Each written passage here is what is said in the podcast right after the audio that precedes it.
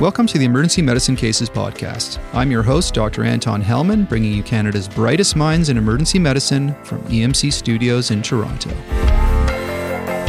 E M Cases is part of S R E M I, Schwartz Reisman Emergency Medicine Institute, the nonprofit organization dedicated to improving E M care through research and education.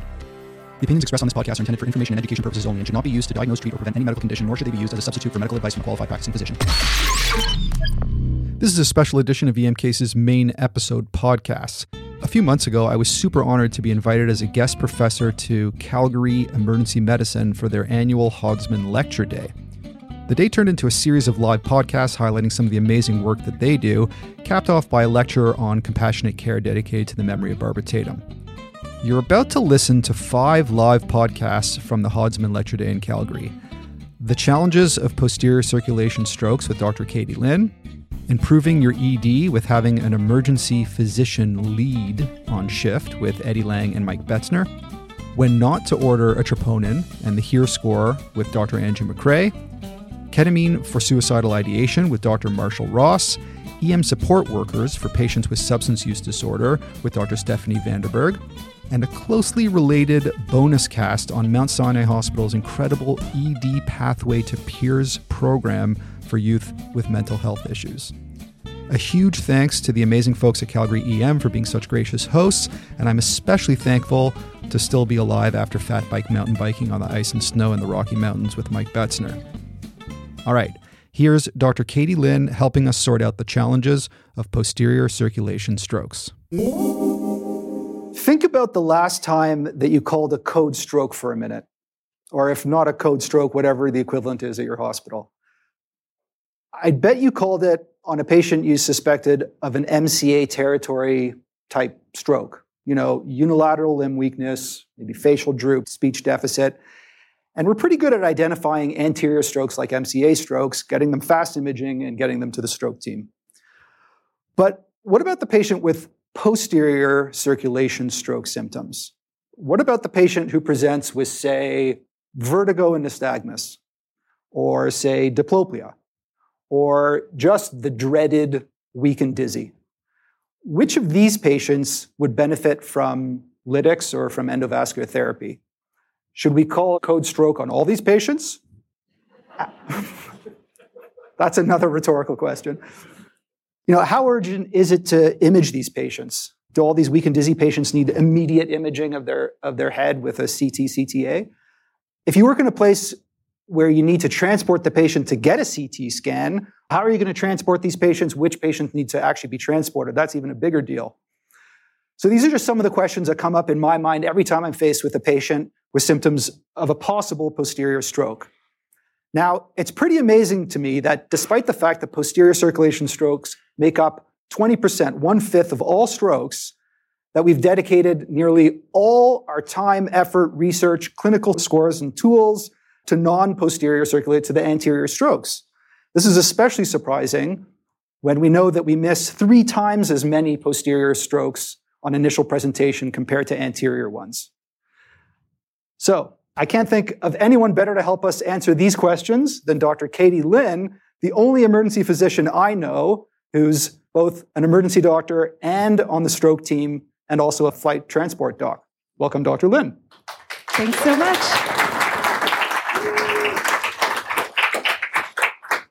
Very excited to be here.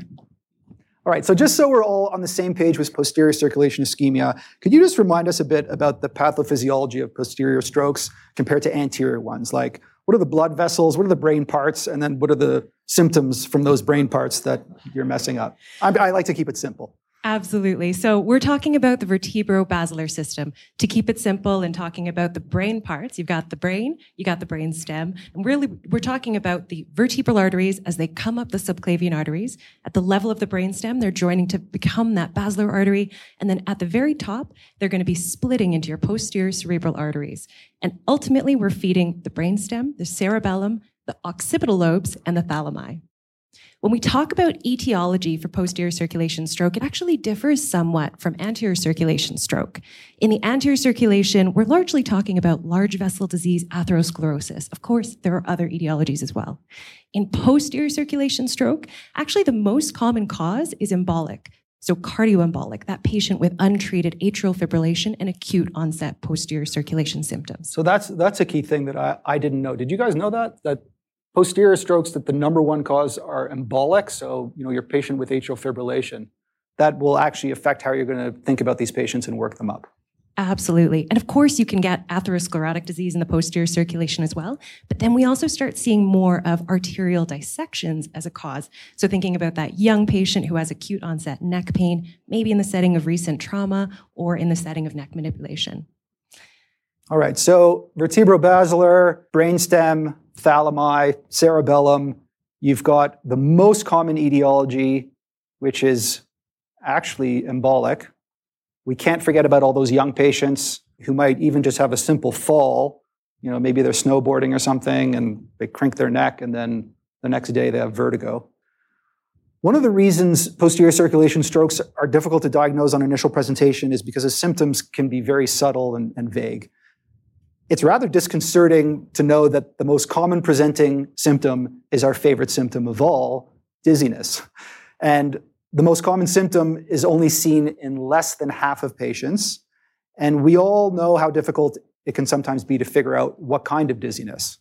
You know, do they have true vertigo that might pique our interest for a stroke, or is it more presyncope, or are they just off balance, or do you just want to put the chart back in the rack and go and have a coffee?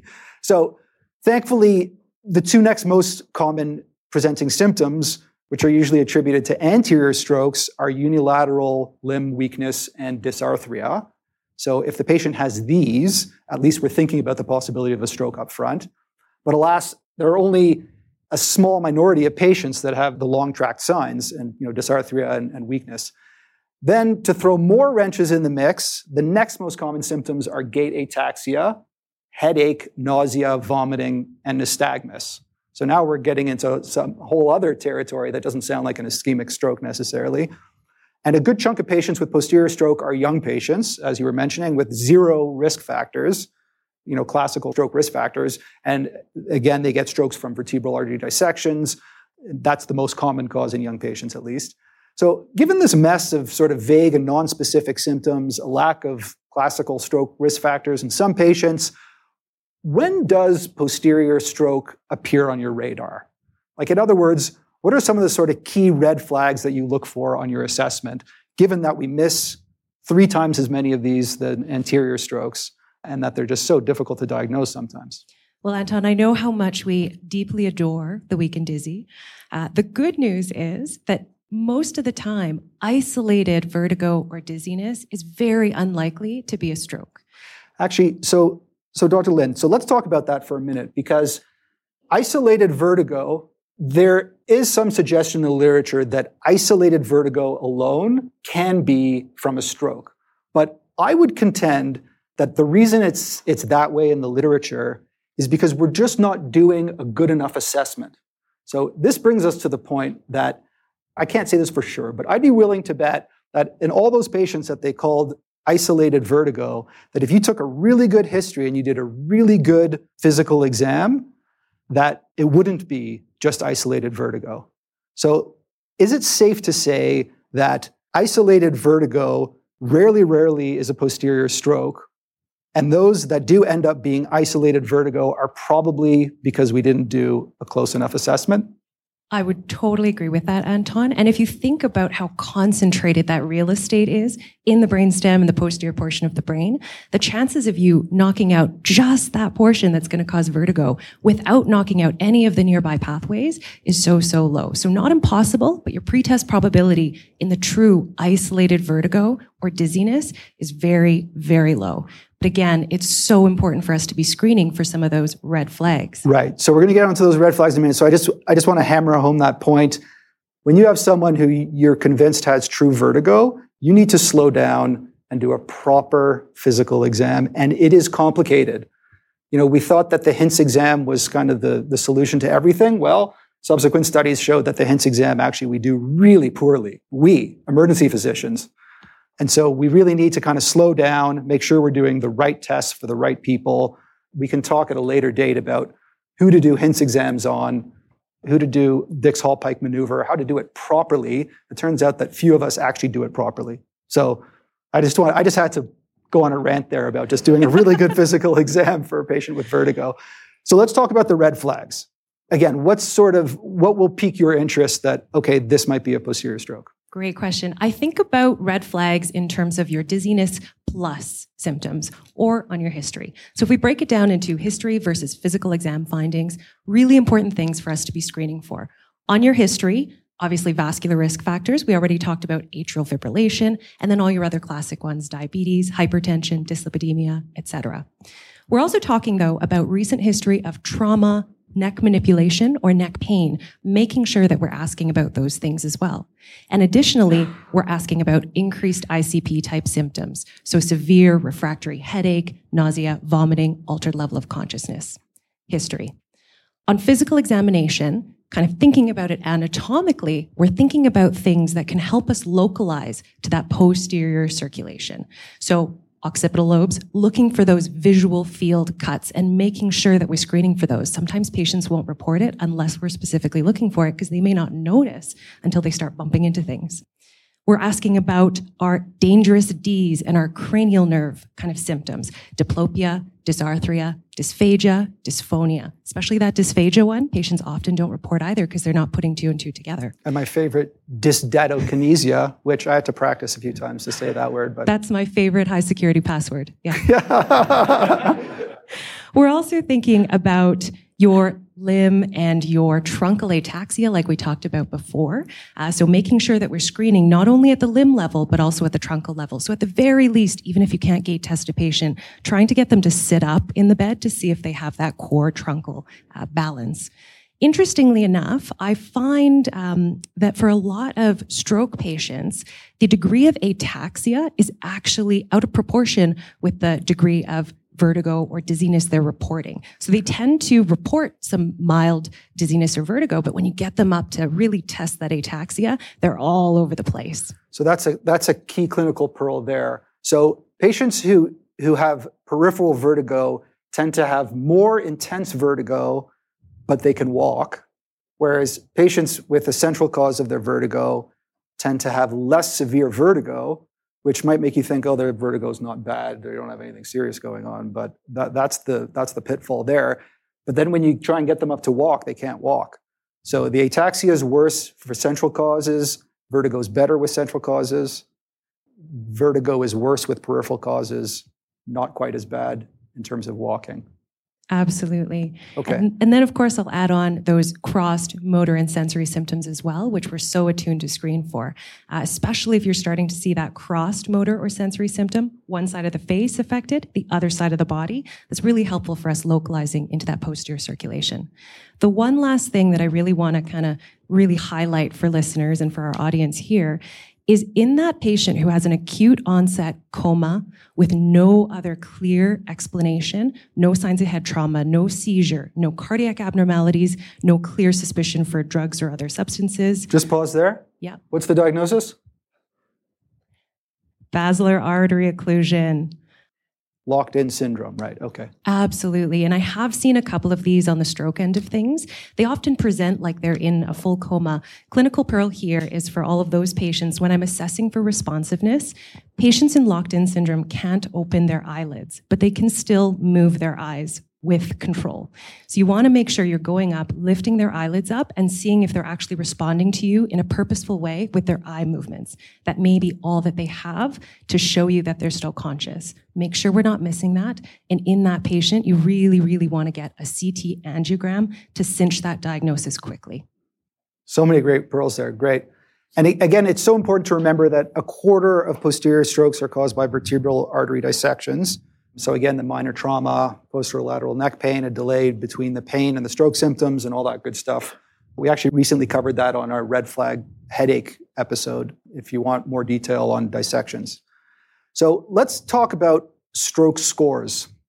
My understanding is that stroke screening tools like the N I H S S, it's even hard to say all of that at once, they focus heavily on anterior circulation symptoms, and they often miss posterior strokes altogether. Uh, and they're so long that for E D, they're not very useful. That's why the V A N screening tool came about.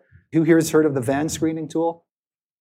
V A N, I think we've covered it before. on E M Cases. It's a pretty good, just three-question, simple screening tool for strokes in the eMERGE. But again, it's for anterior strokes. There's the B FAST. There are some things like the uh, Israeli vertebro-basilar stroke scale that concentrates on posterior strokes. But the problem is that none of these have been widely adapted. So how good or bad are these stroke scores at identifying posterior strokes or high-risk posterior strokes? Unfortunately, we don't have great validated scoring tools that perform well for posterior circulation stroke. So it really comes down to your assessment, your history, and your exam. These scores aren't going to really help us.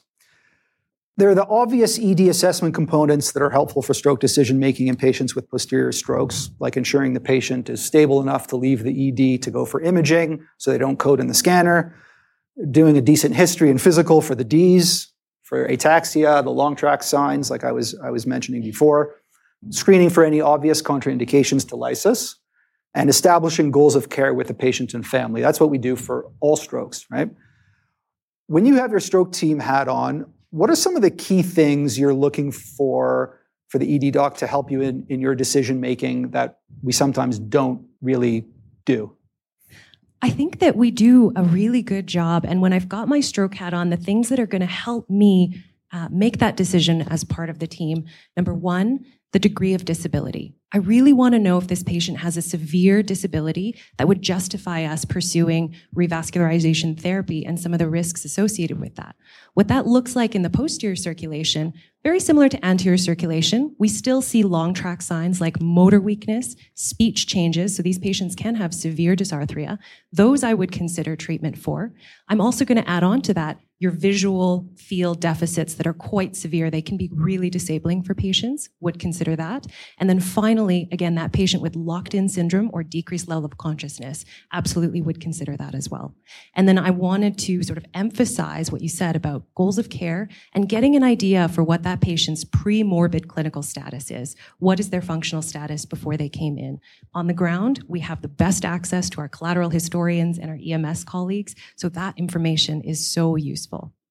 When someone comes in with an obvious stroke, it's very easy to just kind of hit the button and say code stroke and go on to your next patient. But really those two things that we often miss telling the stroke team about is the patient's baseline functional status and then the degree of deficit.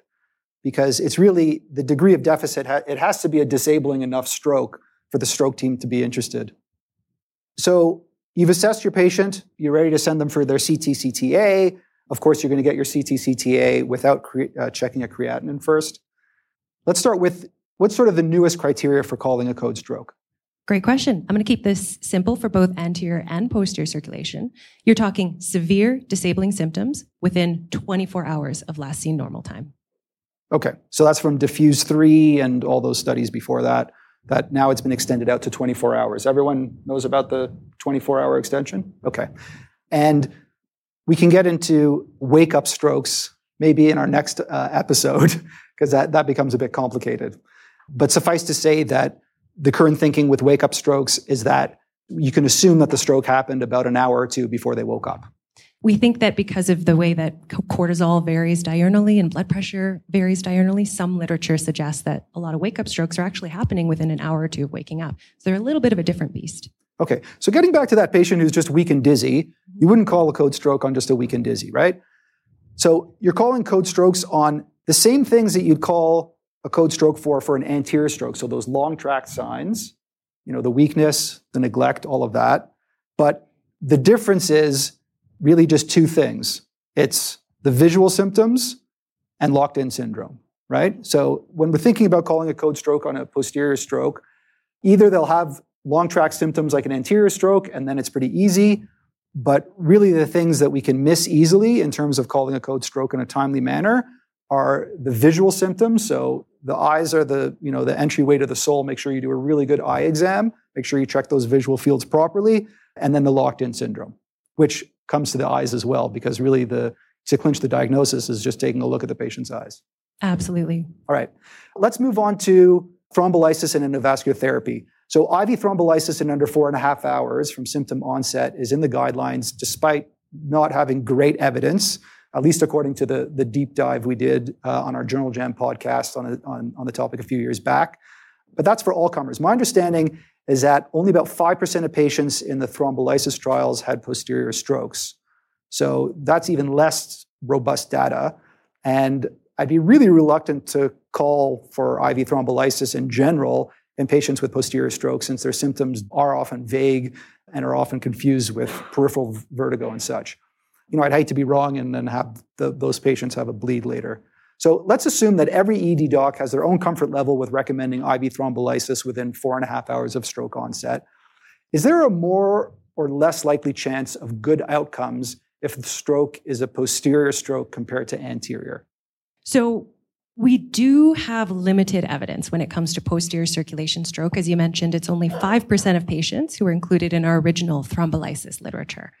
What we do know from the limited evidence we do have, there's some systematic review and meta-analysis as well as retrospective data suggesting that for patients who are eligible for thrombolysis therapy, uh, with posterior circulation stroke, they do similarly as anterior circulation stroke patients would do under the similar circumstances. There may be a slightly lower chance, actually, of symptomatic intracranial hemorrhage with treatment. We think that's likely because the infarcts in that area are smaller in volume, so size of infarct generally correlates with risk of hemorrhage, and also potentially related to some differences in collateral blood supply. So that's a really interesting point there. I mean, I just assumed that because it's such a tight, small space there, that you'd be at higher risk for a bad bleed, which would be, you know, horrible, horrible outcome. So that that's a really important point, that because they tend to be smaller strokes and have more alternate blood supply, they're actually less likely to bleed from a lytic than anterior strokes. That was exactly the opposite of what I thought. I was always like worried about giving lytics to a posterior stroke because I thought they'd be at such high risk for bleeding. So I just learned something huge there. Okay, go on. I will also highlight that imaging is absolutely key here. So we really want to get our imaging to help us decide if a patient is treatment eligible. Right now, imaging is really the only way we can differentiate a hemorrhagic from an ischemic stroke. So you want to make sure they're not having a hemorrhage as part of their presentation. And you also want to make sure they don't have an established infarct already. So if they have an established infarct, A, we're not sure if there's really tissue that we're going to be salvaging if it's already irreversibly damaged. And B, it increases the risk of hemorrhage if they've got an established infarct. So at a very minimum, a non-contrast C T is going to be absolutely key for making that decision. Although non-contrast C T, we know, is not that sensitive for posterior circulation imaging uh, in the posterior fossa. There's just a lot of artifact from that dense, dense base of the skull. And so at our center, we pair that with a C T angiography. The thought being that if we can only see, you know, ischemic changes in twenty to forty percent of patients on non-contrast C T, with a C T angiography, we can look directly at those arteries and see occlusions, narrowings, and dissections that we're looking for. In some cases, it can be really helpful for us to get advanced neuroimaging like C T perfusion or M R I, especially in those patients who present outside of traditional time windows. But that's usually going to be guided by your stroke experts. All right, I'm going to give you a challenge here, Doctor Lin. Can you summarize the literature on endovascular therapy for posterior strokes in one minute? All right, challenge accepted. The only literature we have dedicated to posterior circulation strokes and E V T right now are the two trials, BEST and BASICS, randomized control trials. Unfortunately, both of them ended up being underpowered for their outcome of interest, largely because of recruitment challenges and lots of crossover from the medical to the E V T arm. There's a third trial called Bauchi that's undergoing uh, recruitment right now. So hopefully once it gets published, we have enough numbers, we can look at a pooled analysis to power that uh, outcome that we're interested in. When it comes to extended time window, you're absolutely right. Dawn and Diffuse three only look at anterior circulation strokes. We have no specific data that's focused on posterior circulation strokes. So everything that we're talking about for posterior circulation strokes is really extrapolated from that anterior circulation data in that extended time window. Uh, those patients absolutely are chosen with C T perfusion and M R I technology to help us really better assess which patients are going to benefit from therapy. So just to review there, when it comes to figuring out clinically if a patient is having an acute posterior stroke, think of Doctor Lin's dizziness plus, which I think Dave Carr is a little bit older than you, I can safely say, and his chest pain plus for aortic dissection. Think of dizziness plus for posterior stroke. Uh, so div- dizziness plus visual loss, dizziness plus long track sign, dizziness plus at least one of the Ds, and these might be subtle. Do a good exam. Uh, so don't skimp on the physical exam and wrongly concluding that they have isolated vertigo. For lytic and endovascular intervention decision-making, don't forget to figure out the pre-stroke function of the patient and the degree of disability. They're two key aspects in decision-making. It's really only disabling strokes with half-decent baseline function that are considered for invasive therapy. If you believe in the lysis for stroke data, it's surprising that the benefit of lysis is probably bigger with posterior stroke than it is for anterior stroke. And hemorrhagic complications are actually lower in posterior stroke with lytics. Uh, indications for calling a code stroke in a patient with posterior symptoms is pretty much the same as anterior stroke, but in, including the wake-up strokes and up to twenty-four hours, although we don't have great data on it. The exception, again, is the locked-in syndrome and visual loss. So if you're thinking posterior, just do a cognitive forcing strategy, locked-in syndrome, visual loss. Patients with locked-in syndrome can benefit from endovascular therapy. So once you've ruled out other causes of really low G C S, look at those patients' eyes, get the patient a C T C T A, and activate that code stroke. Doctor Lin, I'm very much looking forward to a bigger E M Cases episode on posterior stroke and T I A, because this is a huge topic, and I'm hoping we can get together, maybe with Walter Himmel, who loves this topic too, and consider this podcast just a teaser. So stay tuned, everyone, and thank you so much for your insights. Thanks for having me. Next up is Mike Betzner and Eddie Lang discussing how to improve E D flow, a major problem in pretty much all of our E Ds, by having a dedicated E M doc each shift who's designated as the Emergency Physician Lead. Listen up. So Doctor Lang, you've been instrumental in, in developing the E P Lead program here in Calgary. First, what is an emergency physician lead, and how did the E P role kind of come about in the first place? Like just a general sense. Sure, Anton. Well, first and foremost, it, it really took a village to uh, put this intervention forward, and um, it, I'm really thankful to have had the support of a great leadership team. And, you know, it's really an example of how over the history of emergency medicine crowding, it often takes a crisis to move things forward and to open the door for innovation.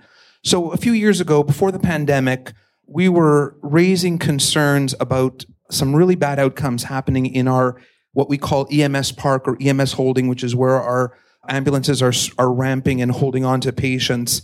Uh, that was, of course, leading to red alerts where there were no ambulances available for the community, a, you, a scary place to be living in a city where you don't have an ambulance response time. And we had uh, city leadership in healthcare at that time that really believed and understood that this was a system problem. It was not an emergency problem. And multiple proposals were put on a table to on various tables with all of the de- leadership of the city's healthcare system in attendance. And it was the emis- emergency physician leader idea that was one of the ones that bubbled to the top and got supported and funded. Uh, we're gonna go into it in more depth, but in its core, it's about thinking that the um, there could be a unique emergency physician whose role is in a coordinating or leadership role in the department. They're not just siloed and seeing their particular patients, receiving sign over, handing sign over, but they have a big picture view and role. And in many ways, they're in a dyad role with the charge nurse, troubleshooting bottlenecks, looking for ways to gain efficiencies, and uh, just thinking of the department at a managerial and system level, and hopefully affecting throughput that way. That's a, that's a great big picture idea of what it's all about. Doctor Betzner, I understand you've actually done this role as an emergency physician lead. What exactly does the E P leader do on the floor? Yeah, it became the main touch point for nursing with charge and triage, having a single dedicated person they could bounce things off of, ask questions of, that kind of thing. So that was the basic starting point. But then on any given day, you would roll in and get a sense for where you could help the most. And that was different every day. Sometimes it was, you know, my colleagues would be struggling with two services fighting about who was going to not admit somebody. They'd spent an hour or two or longer trying to adjudicate that. And we'd roll in and, and just take over that process completely, uh, freeing them up to actually see patients instead of being on the phone continuously. There was a, a lot of information gathering. Private patients show up and emerge all the time, right? They just show up. And somebody has said, go to emerge, you'll get admitted. And no one knows where the hell they came from or who sent them or what the problem was. And we get a lot of information from X Y Z consultant or family physician or whoever had sent that patient, just to have a package ready for the doc that did see them to say, this is what the expectation is. Here's what we're, you know, trying to accomplish for this patient today. Lots of prolonged E D stay conversations happened with various services that just the, in general, the patients were in emerge and not moving out of emerge because surgeons are in the O R and various other things. And so we'd be touching um, with those services to try and get that rolling. So that would help, I think, flow quite a bit. There was a lot of work with E M S patients, and seven paramedics in the hallway would be a great day. If you go to our hallway right now, a lot of times there's fifteen or twenty paramedics in the hallway. And it's unbelievable that we have an E M S system at all when every emerge is like that. There's no ambulances very frequently in Calgary for prolonged periods. And I'm sure that applies in Toronto and every other city in, in North America. But getting treatment orders and D I rolling and consultations rolling really helped. It also, I think, makes a difference to have really directed orders versus just protocolized orders. So the right tests are being done, not just a bunch of tests being done. We also changed triage of many patients in this role. You know, and I have lots of examples. For instance, upper G I bleed in a varicose patient. You know, they, the nurse didn't know they had varicose bleed in the past. Their triage is number twenty to be seen. That should never be twenty to be seen. A young woman I remember that had a significant Tylenol overdose. It was already right at the eight-hour mark, and she was going to wait three, four, five, six hours and be outside the window of therapy for N A C. I recall seeing a, a fellow who came in with, I was listening to him as he's giving this report to the triage nurse, who wants to be referred today to have both his knees replaced. Well, I go and talk to that guy, and he goes home in three minutes, not in six hours, right? Where he's even madder than he was with me. So that makes a huge difference to just satisfaction for the doc that go, oh my God, I gotta go talk to this guy. He's been here for six hours, and I'm gonna tell him I can do nothing for you. So those little things all add up to satisfaction for everyone, including the triage nurse, of course. And the ability to get things actually ready for emerge docs to, to take care of patients is a big one I found. So patients that need laceration repairs, need to have a dislocation put in place, need to have a fracture reduction, like to actually get all the people there and the equipment ready and the tray ready and the wound cleaned and a patient that actually is in a gown, that's like a miracle. You know, it just doesn't happen anymore because everyone is so busy. So there's just a ton of roles that can be done, and it goes on and on and on. Ab, ab lab review, E C G review, taking phone calls from E M S. All of these things are things that this person can do, allowing docs to stay engaged and in front of patients. And we had other roles that could potentially happen if there was a disaster that was going to be the lead for the disaster, and M C I sort of triage, coordinating with psych so that patients didn't wait five, six, seven hours to get the psych consultation going, just get this parallel clearance pathway rolling. So, boy, on any given day, you were busy. I was actually more tired from these shifts than any clinical shift I ever worked. They're very, very cognitively tiring because you're so there's so many things people can use you for in this role that free up our colleagues to be able to do their jobs. Yeah, that, that's actually a great segue when you said they're cognitively tiring. Is one of the jobs I understand of the emergency physician leader is to try and reduce the cognitive interruptions that all of us have in the emergency department. So we all know, and I think based on the literature, we're interrupted approximately every two minutes. I mean, if you have a ten-hour shift, every just imagine how many times you're interrupted during your shift. And we all know intuitively that no matter how good we think we are at handling the interruptions, they can slow us down and even contribute to medical errors. So Doctor Betzner, how does the E P lead help to minimize those interruptions for the docs in the department? So we're taking the E M S patches. We're talking to consultants that have questions on incoming patients or patients that are there. We're uh, on the phone to family physicians calling in. Uh, you know, we're talking to the R Ns in general that have questions around the department with process and flow and not sure they can't find the doc and, and need somebody to review something and a private patient that's there or an inpatient that's there. They grab us, not just some random doc that is trying to see another patient at the same time. Yeah, even I imagine even just things like E C G reading. In yeah, our department, absolutely. One of the triage nurses needs to find an emergency physician to sign the E C G. So they go around the department looking for an emergency physician to, you know, and sometimes they have to wait and they don't want to interrupt them. And then finally they get the E C Gs. And you can imagine how many E C Gs we have going through one hundred thousand yeah, patients I, I, a year. Absolutely. And, and it's not just that. I mean, we, we have a, a system where a emergency doc is attached to every incoming patient, private or not. There's a nerve shock attached to that, rightly or wrongly. And uh, all of those require interruptions, and they tend to be front-loaded in our shifts so that you actually see those patients at some point in their shift to help out in their care. And sometimes as you're trying to get going, I don't know about you, but I, like I, I go hard at the beginning of my shifts and then kind of coast near the end of the shift as you try to wrap things up. And you can't get going. You can't get going because you're on the phone continuously.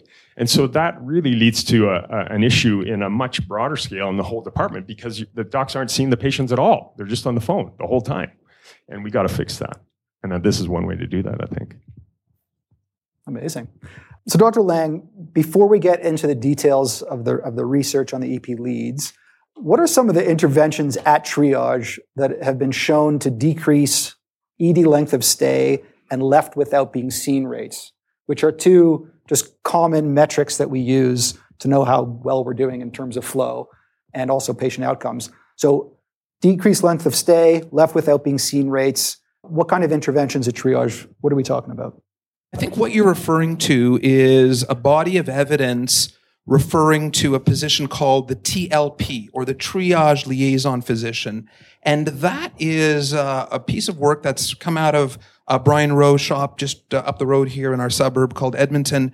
And, and um, you know, the, the, the, they've done actually the most rigorous evaluation of that role, which is quite similar to the E P L role, but may have a higher triage component.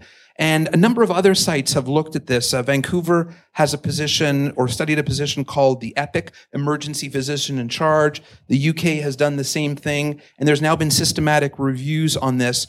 The evidence is a little bit mixed. One thing that you can definitely do is time for to be seen by a patient dramatically falls. But then that's not totally surprising if there's a ninja like Mike running around ordering uh, appropriate C Ts on people hours before they Uh, actually get seen by their most responsible physician, just like that excellent case you had there to illustrate it. The rest of the data is a bit variable. Um, we see at sometimes, in some inter- in some studies, the length of stay, in, stay does go down, but it's actually quite variable. So time to be seen definitely shortens. All of those other metrics, metrics like return visits and uh, other things are, are less so. I mean, I can speak specifically to the E P L impact here in Uh, Calgary.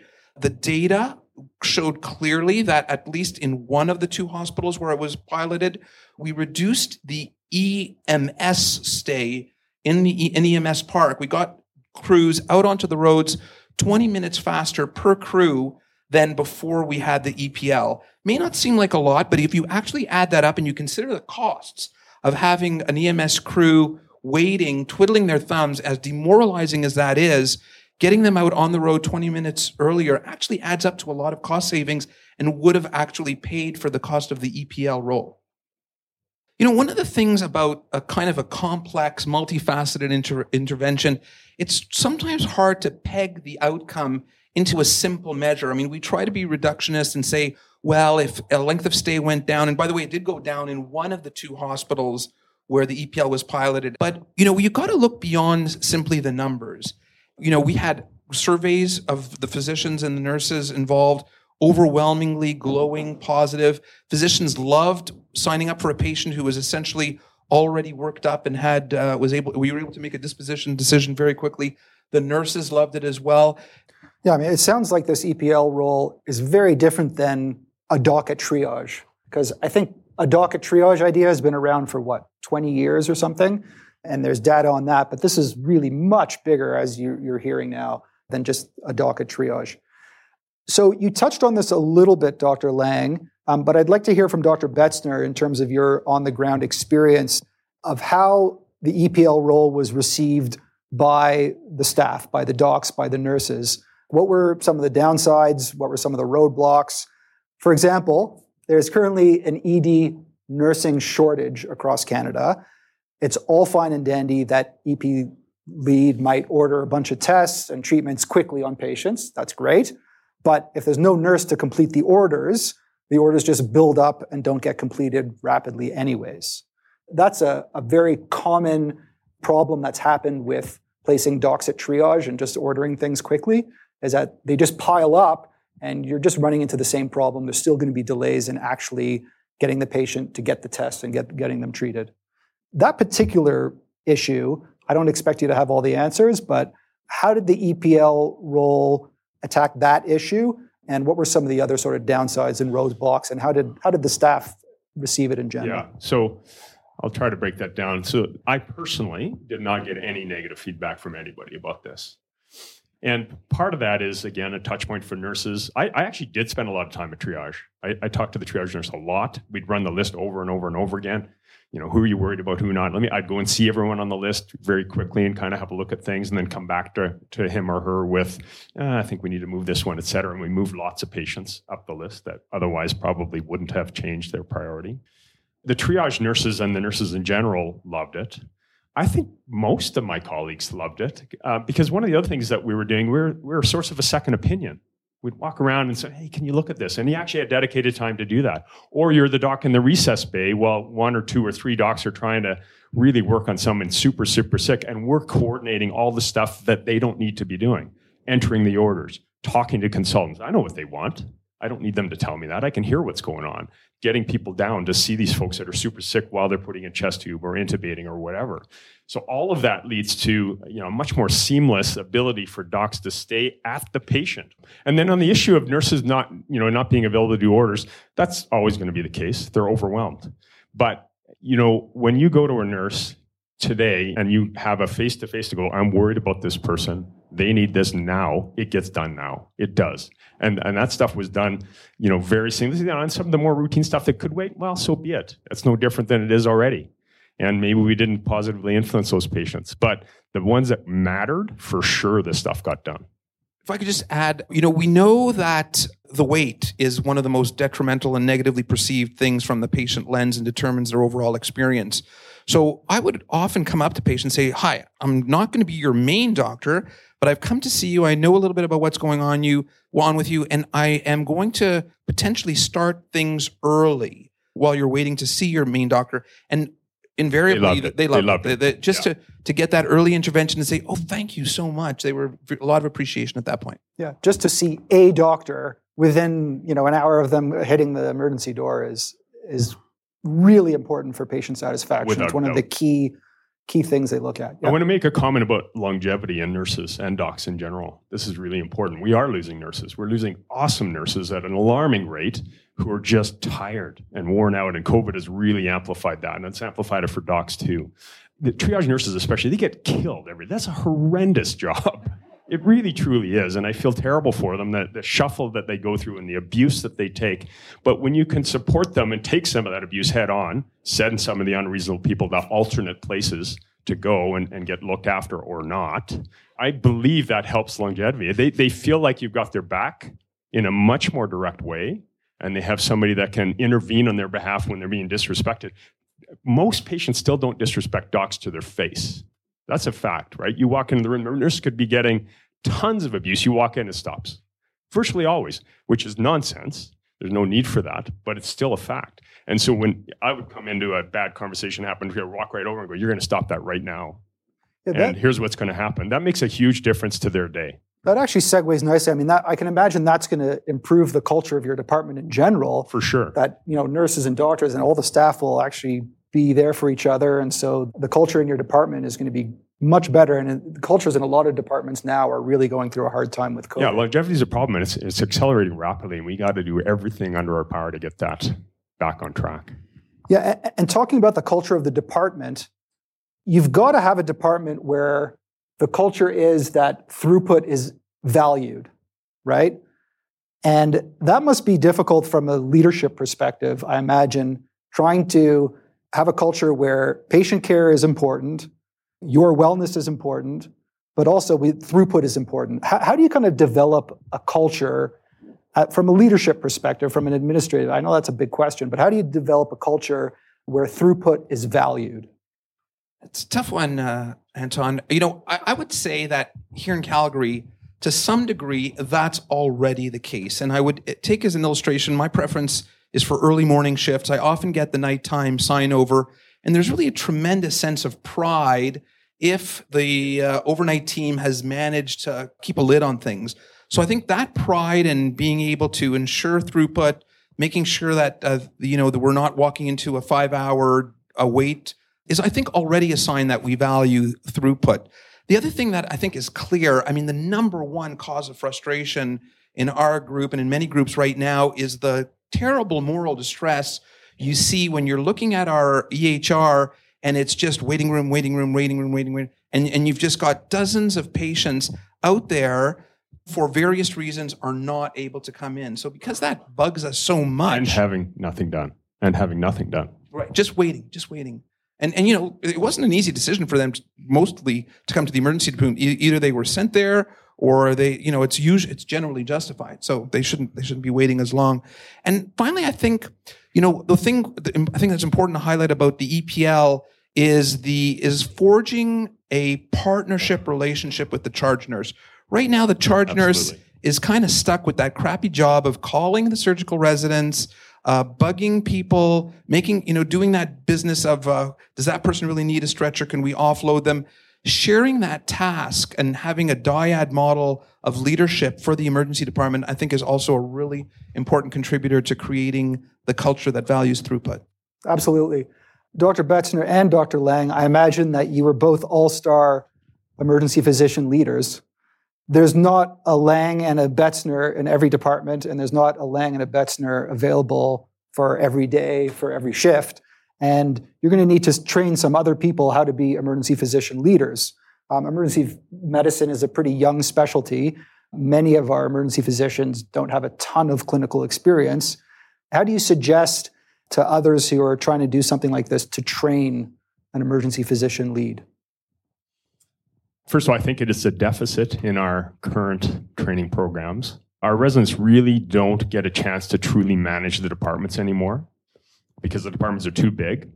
And when I was training that, we truly get a chance to do that was be on night shifts. They, they had the nurses come to us with everything. And that's super valuable stuff. You cannot replace that. And I had somebody with twenty-five, thirty years of experience to bounce things off of when, when you know the sweat was pouring off at an alarming rate. All that's good for you. So you can't replace mentorship and you can't replace time. But this is the kind of role we're actually bringing our residents in to, to be with somebody doing this role. That's super valuable, I think, and we're missing that right now. And we've got to bring that into the residency somehow. And there's also, I think, a role for things like, you and I have collaborated on this, on, you know, cases of the month and having a forum to talk about cool cases or you throw it out to everyone for comment and conversation. We've talked about that. We've done a little bit of work with our crit cases together. I did that at STARS a lot as medical director. We'd send out cases which allowed discussion of difficult topics and difficult situations and also allow you to bring a whole group of docs to a very tight standard deviation of the way they manage things. It's very valuable and it's underutilized. When we started the E P L, we had the luxury of limiting it only to physicians who had at least five years in practice.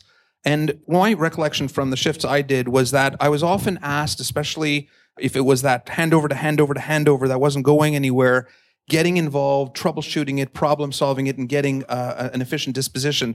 That kind of sharing the approach of how you can tackle those difficult cases is, I think, a really important way of training our junior faculty to fulfill an E P L role, even if it doesn't formally exist, but it's kind of integrated into what you do as a fee-for-service doctor.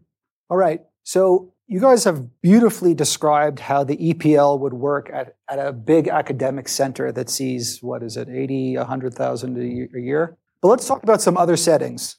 So how would you envision, envision this role in, say, and you can imagine all kinds of settings, like in a disaster medicine setting, uh, in a rural setting, in a big community hospital like I work at, pre-hospital, and even really interesting maybe in a resource-scarce country, you know, in glo- global emergency medicine.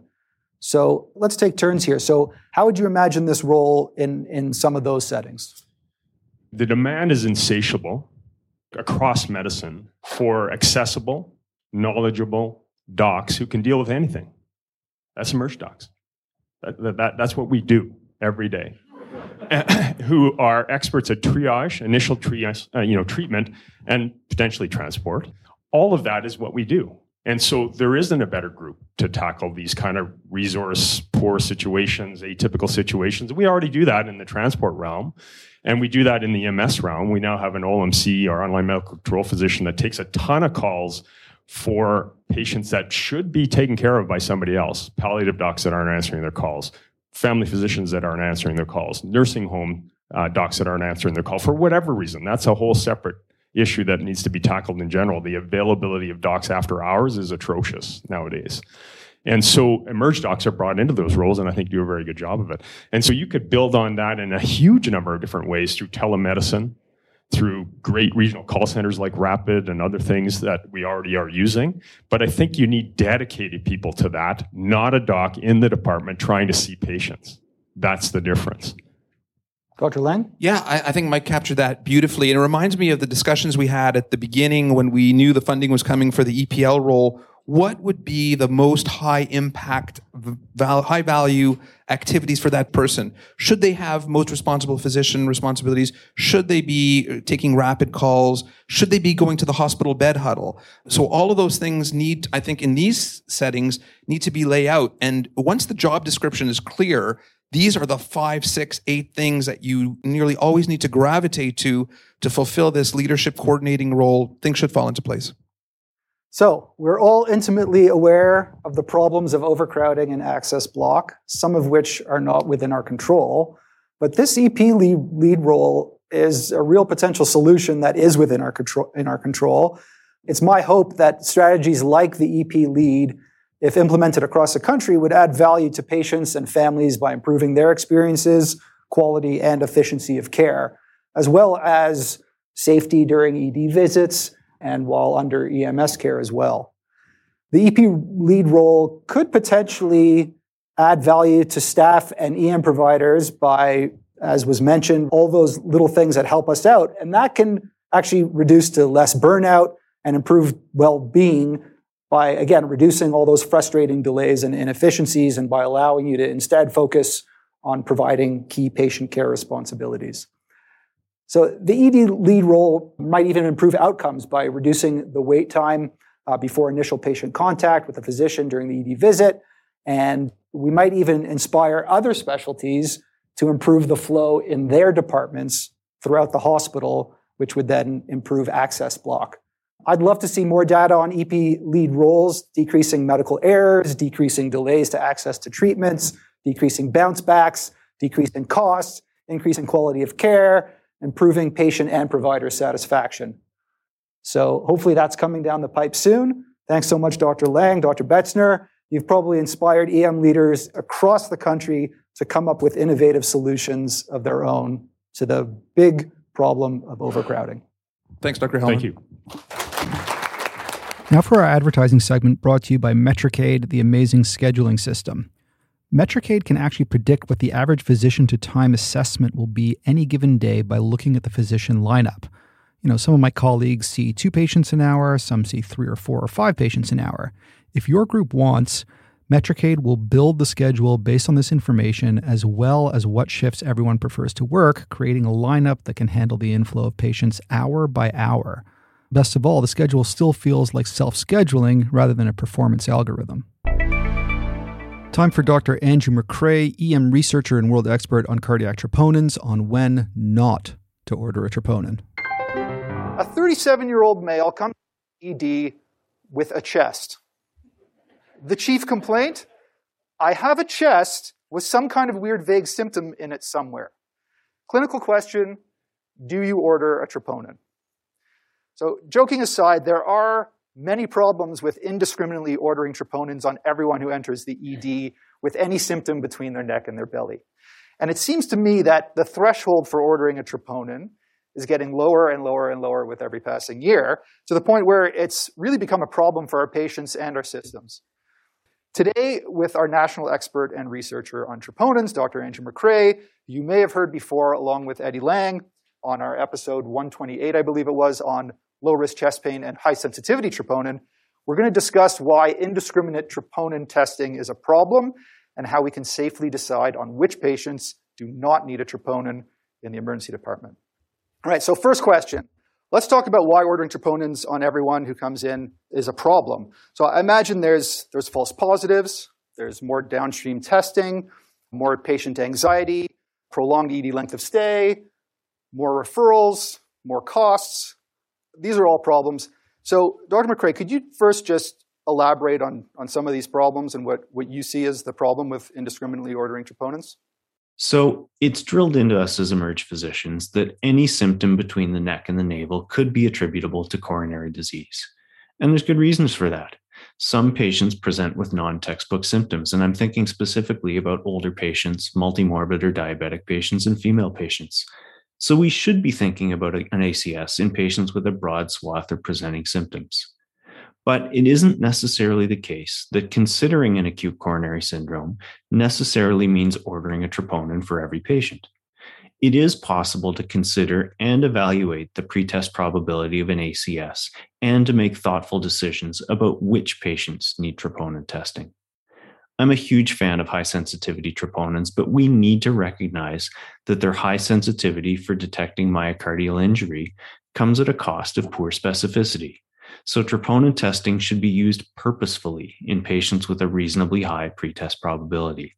If we overuse troponins in low-risk patients or indiscriminately order them in patients with clear alternative diagnoses, we're going to unnecessarily prolong patients' emergency department stays, and we will commit a small but important number of patients to further testing with adverse consequences like C T scans with radiation risk and formal angiograms that have non-zero risks of complications, including kidney injury and vascular injuries.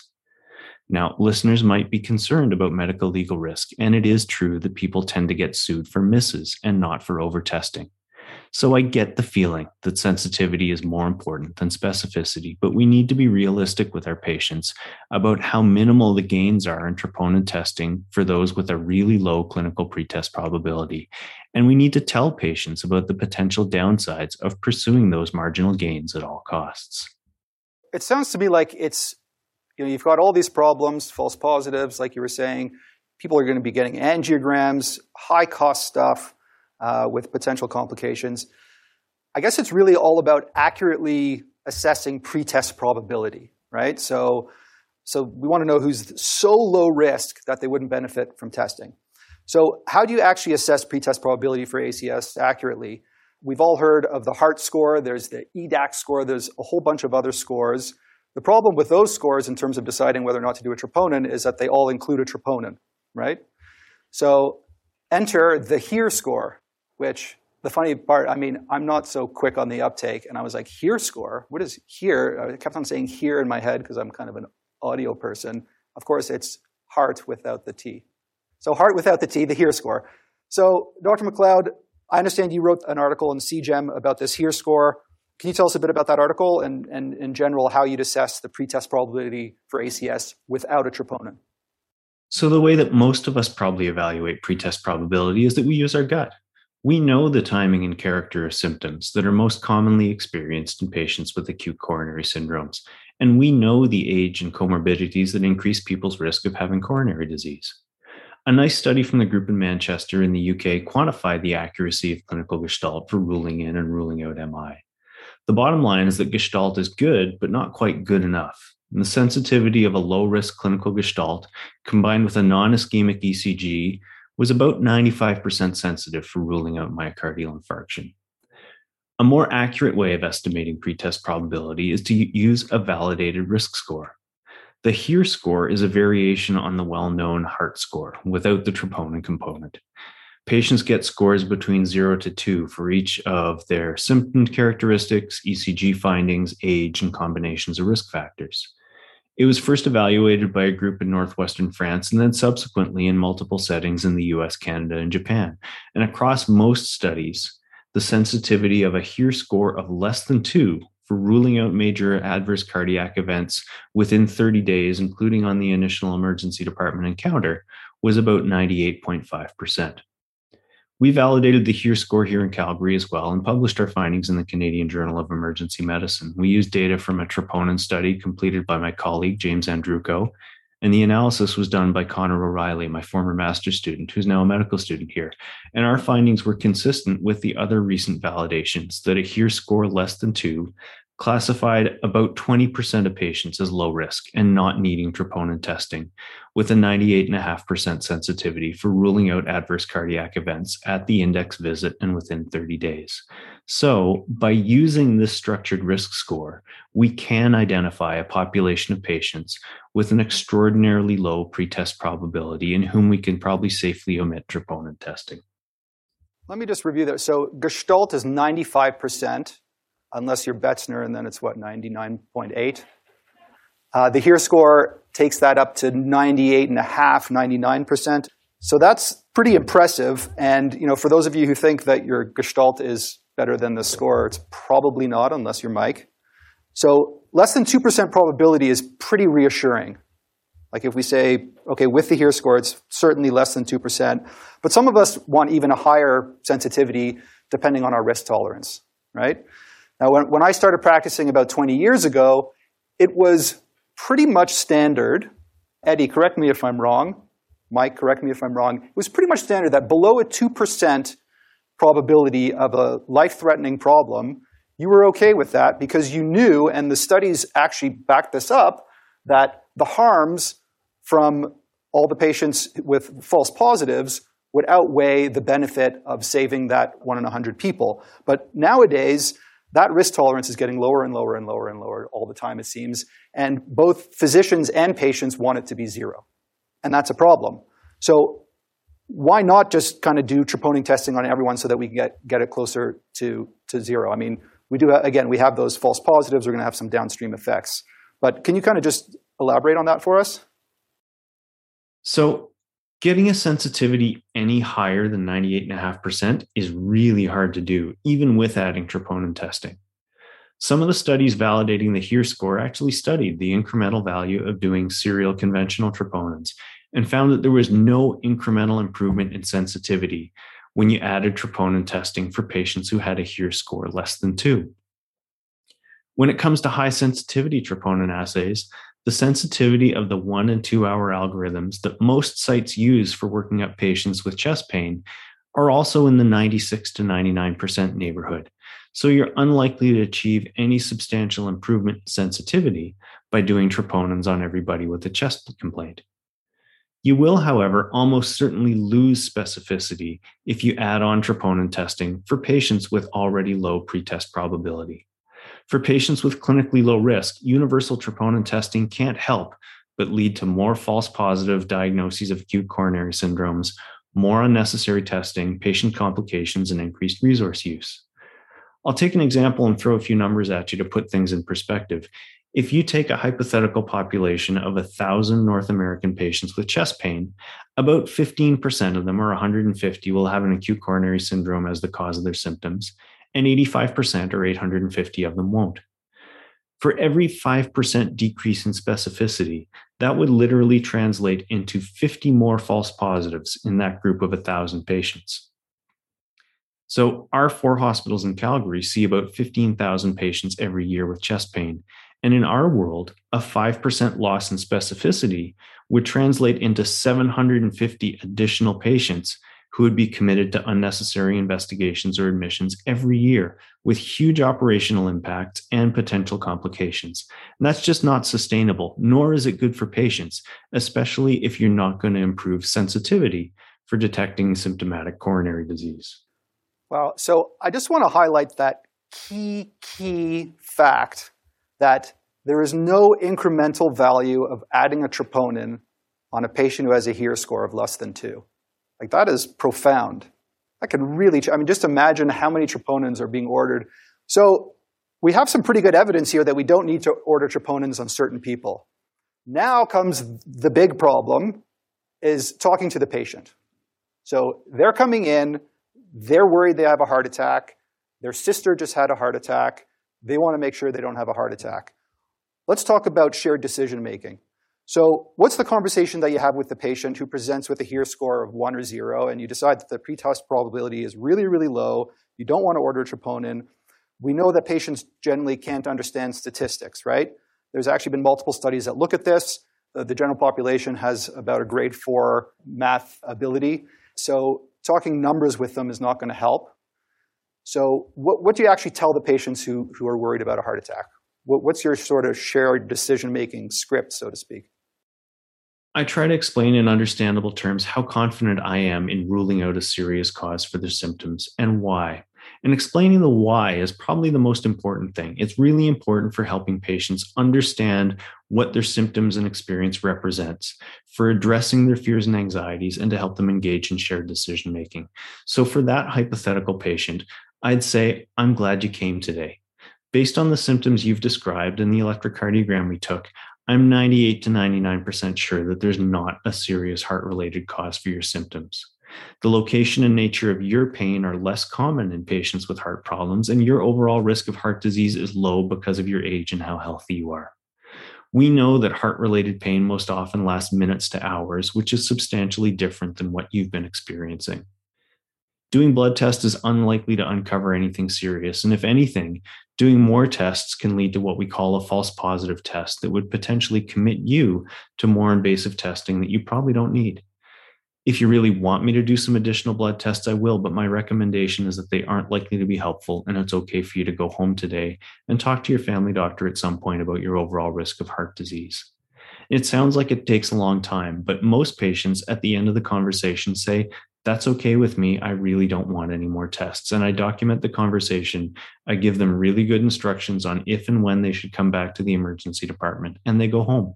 The conversation takes way less time than serial troponin testing and other investigations. Excellent. I mean, everyone's going to have a different sort of script for this. Something that I use very often, uh, and people can really relate to this. You know, I, I might say something like, if you were my brother or my sister or my daughter or my son or my father or my mother, if you were, if you were my loved one, I would not want you to get a troponin right now because I know that it's not going to do any good and it might do harm. And that, that seems to be one that, that a lot of patients do respond to. All right, so thank you so much, Doctor McRae, for your insights. This has been some great food for thought on a topic that we encounter pretty much every E D shift. It's my hope that the next time our listeners are faced with a low-risk chest pain patient and they have some single weird vague symptom somewhere in their chest and zero risk factors, that at least consider not ordering a troponin rather than just reflexively ticking that little box in the E M R. In many of these cases, it's probably the right thing to do and may save the patient downstream heartache and uh, take a little bit of stress off of our, our already very stressed healthcare system. So thank you very much. Thanks for having me.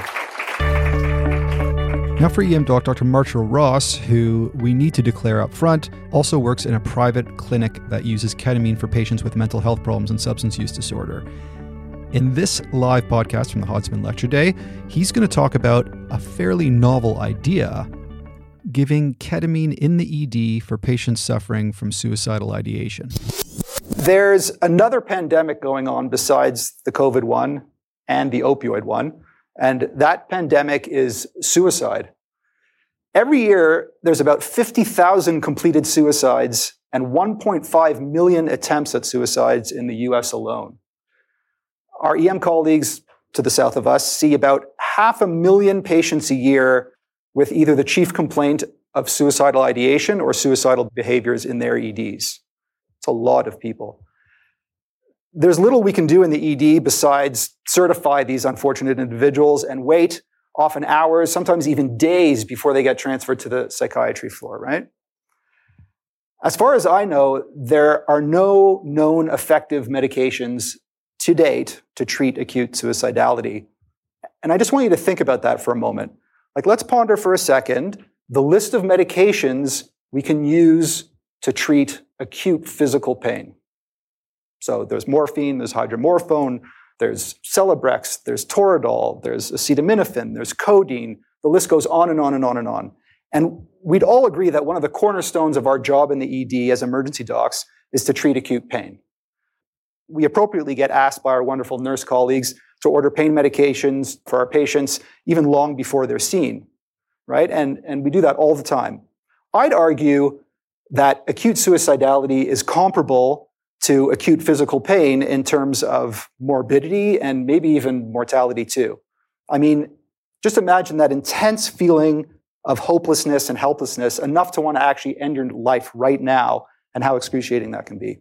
So why don't we have any medications for acute suicidality? I mean, sure, there's the S S R Is, there's the antipsychotics, but they can take weeks to work. Here's a crazy idea. What about the E D administration of ketamine for acute suicidality? Now, it, it sounds almost comical because we seem to want to use ketamine for just about everything in the emergency department, but there just might be a potential for ketamine to treat acute suicidality in the E D. So with me today, I've got Doctor Marshall Ross, who's not only an E D doc in Calgary, but works in a clinic where they treat people with mental health, addiction, and pain issues. He has a special interest in using ketamine to treat depression and suicidality in the E D. Welcome, Doctor Ross. Yeah, thanks for having me.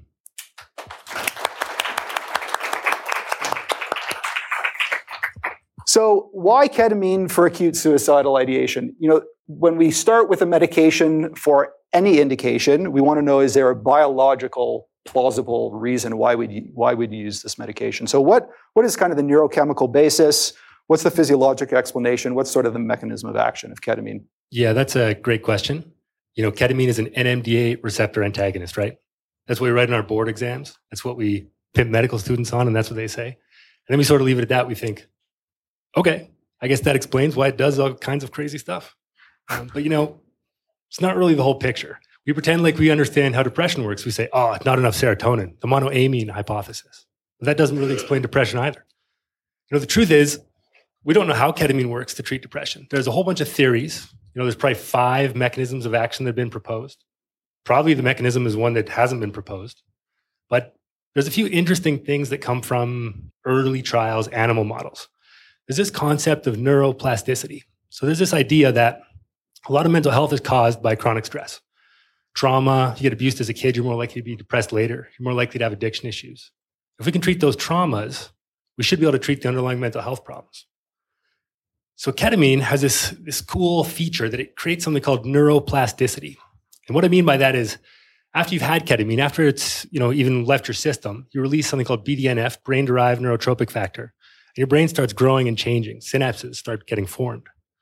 There's all these fascinating models in mice where they take mice and they stress them out chronically, which is kind of sad. So you stress these mice out and then you autopsy them. You look at their brains and their brains change. Certain parts of their brain, particularly the medial prefrontal cortex, it shrinks. You know, it actually shrinks in size and connections are broken down. Synapses are lost. And then if you take those same mice, not the ones we autopsied, but, you know, same thing. And you give them ketamine. What happens is the brains change back. The brains grow back. Synapses are reformed where they're broken down. So ketamine appears to have this uh, amazing ability to reverse the biologic effects of chronic stress. This is this idea of neuroplasticity. And again, this is probably not the whole picture. But one thing that's quite interesting is we know if we give someone who's depressed ketamine, they feel better in about two hours. And it lasts about seven days. And that's the exact same time frame that we see those changes in the brains of mice. So I'm not saying that we know that's how it works, but there's pretty cool science there and pretty interesting biologic plausibility that ketamine may have a pretty cool role in treating mental health. Interesting.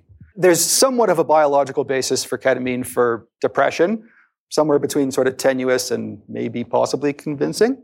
Okay, let's start with that. So let, let's get on to sort of the clinical trials with ketamine. And we'll start with just depression before we get on to suicidality.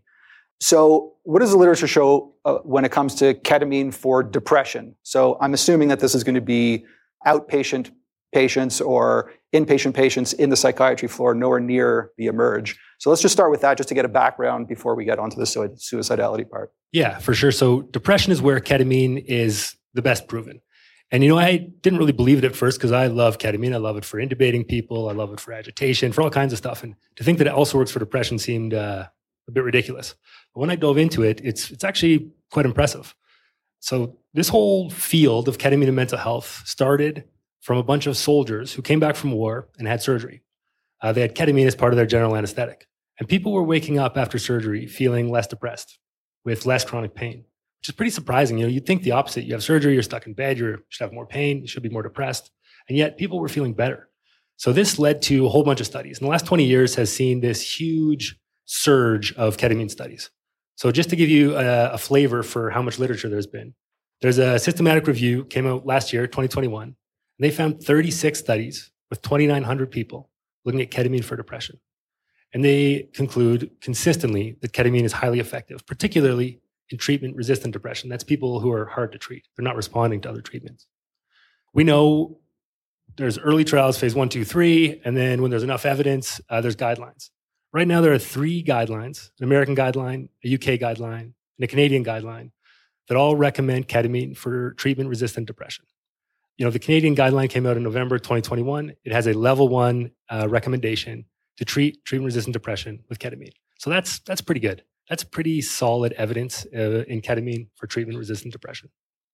All right. Some of us might disagree there. I mean, we all know that there's the guidelines, and then if you really dig deep into the evidence, you find out that the guidelines actually aren't exactly right. Let's suspend our disbelief for a moment and assume that the guidelines are right. So that's a bit of the literature on ketamine and treatment-resistant depression. Now let's talk about the literature in suicide. Now, I understand that most of the literature on ketamine for suicidal ideation comes from uh, inpatient psychiatry, uh, from the psychiatry literature, with a proviso in mind that these are not E D studies. What, what does that literature tell us on, su- on ketamine and suicide?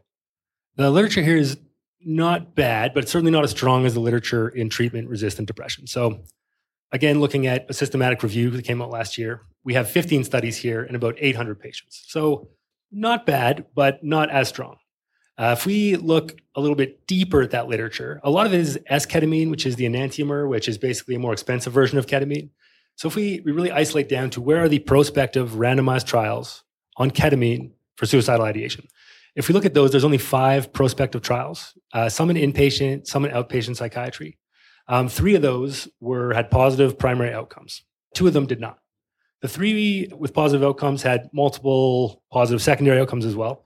And the other two trials had a bunch of positive secondary outcomes. So there, there appears to be a trend favoring ketamine for suicidal ideation, but it's not, you know, it's certainly not in guidelines. It's certainly not one hundred percent proven. You know, there's there's a, a fair bit of doubt that remains as to the exact efficacy of it. All right. So there's a few small studies that suggest it might work for suicidality. So let's then get on to the emergency literature. I understand there's uh, just a couple of studies on the emergency literature. Uh, what does the emergency department literature show about ketamine and suicidality? Yeah, so here we're stepping down again to a lower level of evidence. There's only three prospective trials. There's only eighty-four patients that have ever been studied. So not that much. We're looking at wide confidence intervals. But what we do see is that in all three of these studies, patients who were given ketamine improved rapidly from their baseline. So within ninety minutes, in every single study, people get better. From their baseline, uh, their suicidal ideation is largely resolved, which is pretty impressive. There are some issues, you know, small studies, wide confidence intervals. What they found is that, you know, in the in the trials that had comparator groups that got placebo, over time, those who got placebo kind of catch up. You know, as you're sitting in the emerge, over time, your acute suicidal ideation kind of calms down just with the tincture of time. So at ninety minutes, we're having statistically significant improvements with ketamine, whereas at four hours, well, we start to lose that. But it's not that ketamine stopped working, it's that other people caught up. So, you know, in summary, I'd say early days, we don't really know exactly how and when and the details of how it works, but there's some pretty interesting early literature that's at least hypothesis generating and makes, you know, we should be thinking about the possibilities of how this could work if we were to get better evidence. Yeah, I think that's a good way of putting it, hypothesis generating at this point. You know, any journal club that we did on this would uh, would of course say we need bigger studies and more studies and more R C Ts, the way every journal club ends, but uh, especially for this. So what about the, the short half-life of ketamine? So you had mentioned something about that it wears off. So we all know that the, the uh, half-life of ketamine is about two to four hours. And I understand one of those studies showed that at ninety minutes, it was really quite effective for suicidality. And then by two hundred thirty minutes, it had worn off. So that doesn't help us too much. I mean, I guess it relieves the patient's pain of suicide for a few hours, but that still remains, to me, it sounds like, you know, in three, four hours, you go, go to reassess them and they're still going to need to be admitted. They're still going to be boarded in your emergency department for a while. Uh, you haven't really gotten any further. So we certainly don't want to be sending home someone at two hundred thirty minutes and then, you know, they're still suicidal and then have a bad outcome. So how do we make sense of that? It's kind of nuanced and complicated. The, I guess the point is that people who get ketamine improve faster and they actually stay better. Their suicidal ideation stays away, The reason that you lose your significant difference is because the comparator group gets better as well, just with time, without anything. But what we do know is that the effects appear to last about seven days. And we know that if you have ketamine and you respond, this is from the psychiatry literature, at seven days, ninety percent of people still have no suicidal ideation. And then if we look at the group who responded to time only, you know, they got better, but they got better just without ketamine. And we look at them at a week, only about forty percent of them remain in remission. So suicidal ideation, you know, it comes and goes and comes and goes with time. But if you give people ketamine, it seems to stay away, which means that maybe ketamine could be used as a bridge. Maybe instead of admitting someone for, you know, alleviation of their acute suicidal ideation, maybe we could give them ketamine to alleviate that symptom, safely discharge them, and arrange follow-up for them, maybe. Yeah, let, let's dig into that a little bit further. So at this point, I don't think anyone's going to be sending home a suicidal patient no. after you give them ketamine. Please don't. Yeah. But maybe one day in the future, you know, if bigger studies do pan out and maybe we have good supports for the patients as as outpatients, um, I, you can imagine a day where that, where that might work. Because, you know, imagine if we could reduce those boarding times, the E D admits, um, and we can relieve their suffering pretty much within ninety minutes. It's pretty amazing. How do you actually foresee in the future the practicalities of this actually working? Yeah, I mean, I think there's two, there's kind of two ways we could use ketamine for suicidal ideation. One is someone comes in and they are suffering. They feel, they have so much mental anguish, they want to die. Um, we can relieve that symptom for them. And, you know, we should. If someone has a broken arm, we treat their pain. If someone has mental pain, we should treat that too.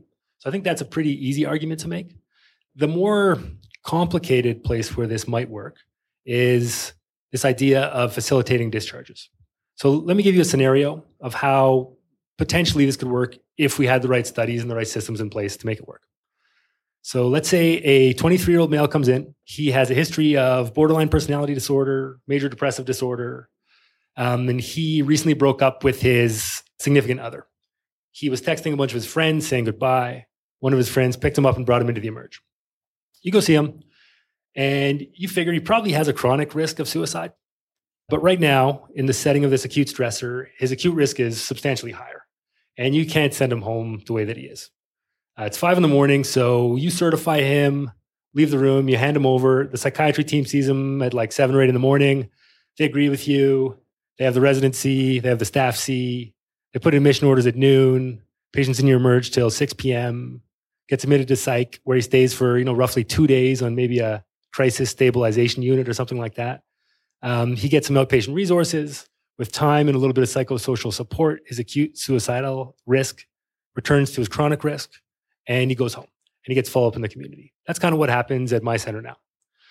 So imagine, now it's five in the morning, you see that same patient, now you certify him, and you use patient-centered decision-making, you consent him, you move into a medical bed, not a monitored bed, just a medical bed, and you give him zero point five milligrams per kilogram of ketamine. That's that's the right dose. That's what was used in all the psychiatry studies.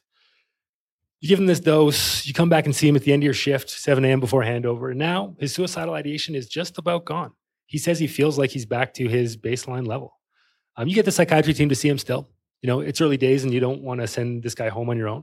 Uh, psychiatry team sees him. They feel that he is at his baseline risk. They know that he's had a dose of ketamine. They're comfortable with how long it lasts, how it works. They now set him up for outpatient follow-up the next day at a, you know, rapid access clinic, and he is discharged from the emergency department. Think about the benefit there. This guy now has way less suffering.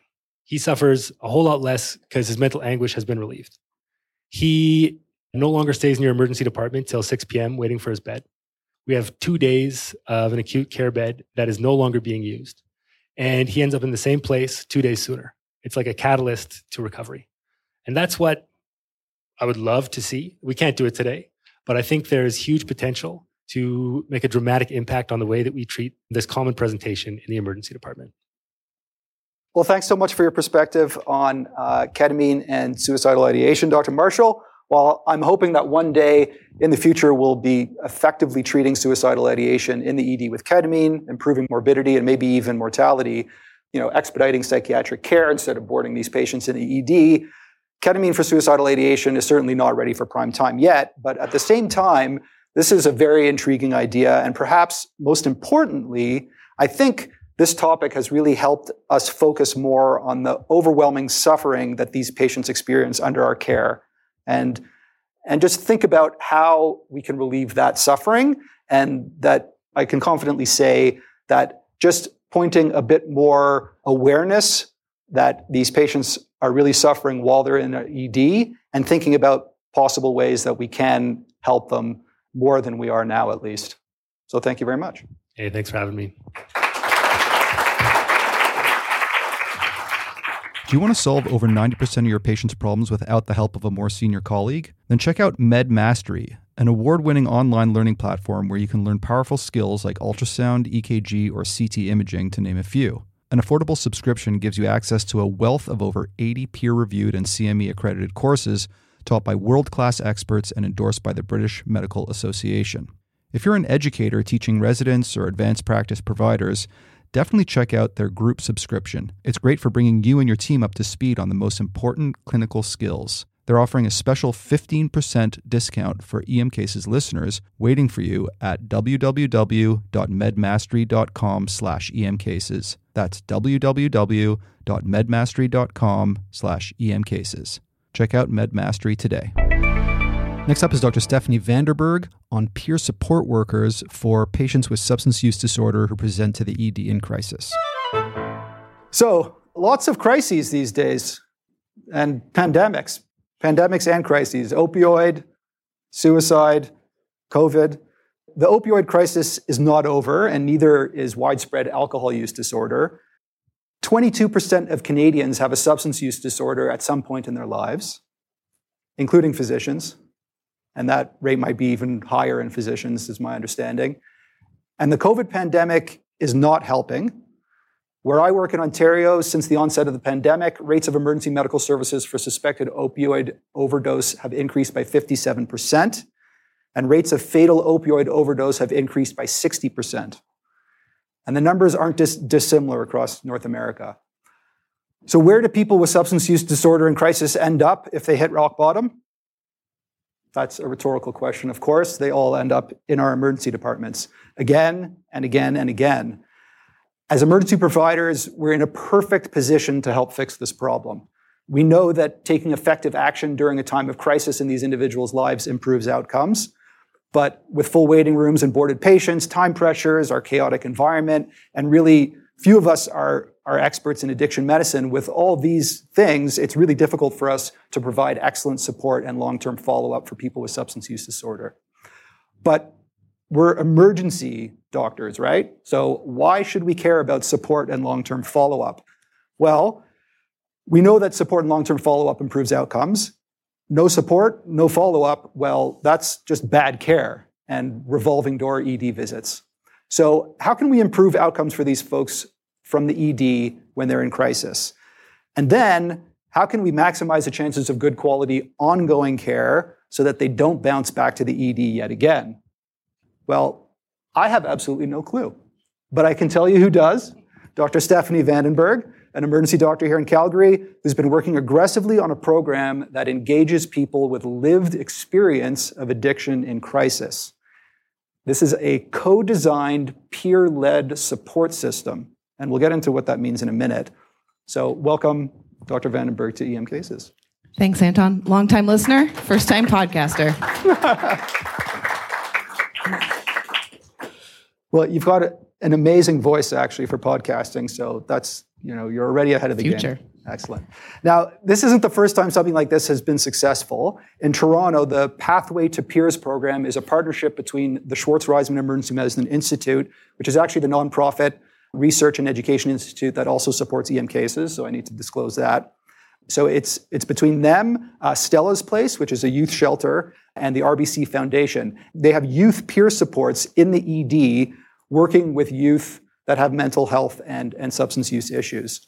There's been peer support E D programs in North Carolina, Indiana, Washington State, um, and I understand they've had some success too. So for starters, uh, and for the skeptics out there, what outcome measures in particular have peer support programs been shown to improve? When we look at the literature and the experiences of centers across North America, including here in Calgary, that have engaged people with experiences of lived experience of addiction, we see improvements in two different types of outcomes. So we talk about system level factors, which are those things that we measure and track across the healthcare institution. And then we think about things that are called patient-centered factors. And I'll give you some examples of both. So system-level factors are those ones that we measure that include E D return visits or initial visits and hospital inpatient stays, increased housing stability, decreased substance use, fewer self-reports of anxiety and depression, and fewer interactions with the criminal justice system. And you might ask yourself, why does it matter if we measure how many times people with substance use are coming to our eMERGE or how many times they're admitted to the hospital? Well, I'll argue that it has a, it matters in a huge way. So when we compare substance-related hospital stays to a disease process like stroke, for example, substance-related hospital admissions contribute more than those of stroke and heart attack combined. This is in the Canadian healthcare system. When you translate this into cost, substance use costs each Canadian taxpayer, so each person here in the room today, over one thousand dollars annually. This is about forty-six billion dollars to the system, and thirteen billion dollars of those dollars are directly related to healthcare costs. Stroke-related healthcare costs, on the flip side, are estimated at a mere three point six billion dollars per year. Moving from a system perspective to a patient-level perspective, peer support programs have been shown to improve patient-centered outcomes like feeling safe in the emergency department, feeling heard, feeling understood, gaining a sense of hopefulness and meaning from interactions with healthcare providers. So there's kind of a whole slew of improved outcomes when peer support workers are employed in the E D and for afterwards. And we'll have references in the show notes if you want to dive deep into that data yourself. You know, I think in Canada, we all recognize the value of things like harm reduction for these people with substance use disorder. And I, I'd hope that in two thousand twenty-two, we're way past the stigma of people with addictions issues, you know, and thinking that they that they do not deserve our stellar care. If there's any listeners out there or any people here who still believe that we shouldn't be employing harm reduction, I don't know if we're ever going to change your minds. So maybe this, this quick hit isn't for you. So let's talk about the how. How do peer support workers or recovery coaches lead to fewer E D, vi- E D visits, decreased substance use, decreased anxiety and depression, et cetera? So what do they actually do in the E D and after the E D visit? Like, what's the sort of mechanism of action, so to speak? To answer that question, I want to tell you a story about the impact that peers have had in and around our emergency departments here in Calgary. I met Anne on um, a busy evening shift at one of the emergency departments in our city, and Anne had been brought in by E M S with an opioid overdose. Now, the fascinating part of why E M S had responded to her in the first place was that she had been using substances while, while also engaging with this service called the National Opioid Response Service, which is a telephone line supported by volunteers across Canada, where people who use substances can phone in, and it essentially acts as like a virtual consumption service. So the volunteer on, on the end of the line will chat with the person who's about to use or is using a substance. They'll set a predetermined time interval where they'll check in over the phone with this person. The person stays on the line the whole time. And if they don't respond at that predetermined interval of time, the volunteer can initiate a nine one one call to that person's address, address, alley, park, wherever wherever they're using. So this had happened for Anne. So E M S had responded to a N O R S-activated call for her. They'd administered Narcan. They'd reversed her overdose. They brought her to the hospital, and I met her there. And of course, by the time she was in our eMERGE, she wanted to leave. Anne had, had told me that she sold sex for drugs. She had recently been evicted from her housing, and she was she was using fentanyl on an ongoing basis. And I asked her if she'd be interested in talking to um, a peer with lived experience, and she said yes, she consented. In Calgary, our peers don't work within the walls of our emergency departments, but they are available as a resource to us um, on a next-day basis. So they work out of a physical space that is at the Rapid Access Addictions Medicine Clinic downtown, but they can go anywhere. They're mobile. They, they move around in the city. So Anne agreed to uh, be contacted by a peer. Because she'd lost her house, she was staying at a shelter in the city. So we discharged her from the emergency department back to her shelter. And the next day, a peer went to the shelter to look for Anne, and they found her. and they connected her with her on a daily basis. They got her connected with housing organization. They accompanied her to her addictions appointments, and she got started on Suboxone. They accompanied her to a women's recovery program, and they also brought her to Alberta Works so she could apply for income support. And since that time, Anne, Anne hasn't overdosed.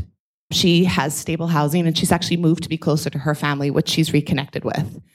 And I think this is one of those stories that really highlights why a person with lived experience is so crucial to this role, as opposed to a lot of our other allied healthcare professionals who work with people with addictions.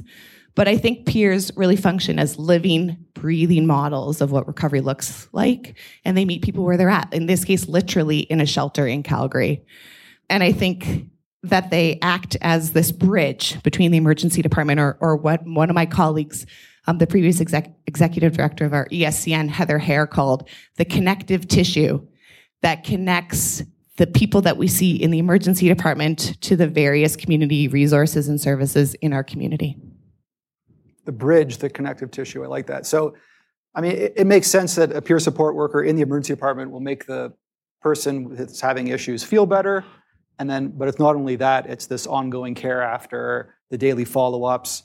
Um, I mean, that's an amazing story. They got on Suboxone, they connected with their family. Great. So these peer support programs, I'm sure there's going to be people that are listening at other centers who might be interested in setting up something like this at their center.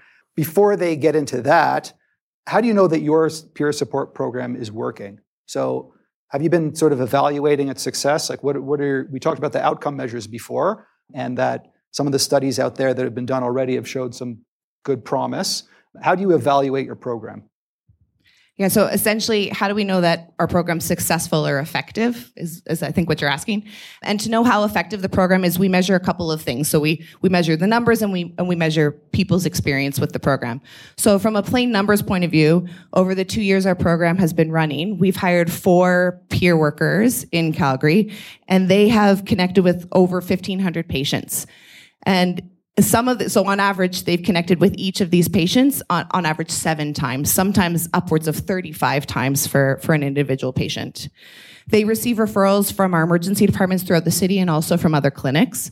And they in turn have connected people with over twenty-one community organizations in, in Calgary. Before our peer program existed, when you wrote your referral to the Rapid Access Addic- Addictions Medical Clinic or the O D P program, only about twenty percent of those people actually made it to a first appointment, so a first visit for, for an addiction service. Since our peer program has been running, we've seen upwards of eighty percent of those people that are referred on an outpatient basis who have connected with a peer make it to their first addiction or community service appointment, which is a, which is a massive improvement. And while we're still putting together mortality and return to E D numbers, one emergency department in Rhode Island reported a ninety-five percent decrease in return to emergency department visit rates for people who were connected with a peer in their community. The other part of the effectiveness or success for the peer program is the patient experience point of view. And so we capture this using a tool called the Canadian Personal Recovery Outcome Measure, or the C PROM tool. And patients have reported incremental improvements in their ability to manage stress. They've reported they experience more supportive relationships and that they feel more confident in their healthcare interactions. And there's centers all over Canada, like you mentioned, Anton, that are reporting the same successes. Doctor Catherine Dong's program with the ARCH team, the Addiction Recovery and Community Health team up in Edmonton, and the R B C Pathway to Peers supported by Shremi at Mount Sinai Hospital in Toronto are all reporting similar outcomes. These people do amazing work. So again, there's going to be other other folks across North America and perhaps even the world that are interested in setting up these kinds of programs. What would you advise other E Ds in terms of setting up these programs? What, what were the roadblocks you had? What would you advise if they were trying to get one of these going? Because I'm sure there's issues with cost, there's issues with buy-in, et cetera. So I would advise, find and integrate people with lived experience of addiction into the design of your peer teams so that they become stakeholders in the teams themselves, which is essentially the definition of co-design. Involve the people that you are designing an intervention for in the design of that interve- intervention itself. And we've learned this from global health experiences. We've learned this from the H I V advocacy movement, the nothing about us without us, that it is so crucial to involve the, the patient or the person who's experiencing the challenge um, in the design of the program itself. Secondly, I would say partner with everyone from healthcare team leads, um, members, nurses, physicians, social workers, even as far up the chain as operations leads and hospital executives. One of my mentors said that if you're not talking about this to everyone at every level, and if people don't understand or grasp the, the gap, the challenge, and the solution that you're offering, then it's going to be very challenging for people to understand why this person with a previous addiction or an ongoing addiction is part of your healthcare team in the first place, and involving that peer in those discussions because they're amazing advocates for themselves when they're given when they're given the opportunity to do so. And then third, you talked about cost. So I think partnering with um, with donors, we've we've had some success with private donations, and then our program itself is specifically funded by the Cal- the City of Calgary's Mental Health and Addictions Initiative um, for the two year for the two years that it's running. Um, and other places have also found success with with private donors through and R B C, which is very impressive in Toronto. Um, but I think it's been a, it's been a long road, and we've knocked on many doors, and we've been writing grant proposals for over five years to uh, to have these people as part of our healthcare team. So it's not easy, but man, is it worth it? Sounds good. So I like that analogy with global E M. Anyone who works in global E M knows that you need to get the locals involved right at the beginning. And if you just try and impose your idea of what will work, it just won't work. I like that analogy. And then, yeah, getting buy-in from everyone. Everyone needs to understand it. All right, you know, I can't imagine a day in the near future when a person with substance use disorder, um, when they're at the very bottom of the pit in crisis, they have nowhere to turn, they end up in R E Ds and are put on a path to recovery uh, with a coach by their side. You know, maybe they're put on Suboxone, they're linked up with an addictions clinic, with primary care, they get frequent check-ins, and they might fall off the horse a couple of times. We can expect that, but ultimately, many of these patients will recover and have meaningful lives. And that just might be because of these innovative and collaborative programs like you've spearheaded, uh, Doctor Vandenberg. So thank you very much for all the work that you do.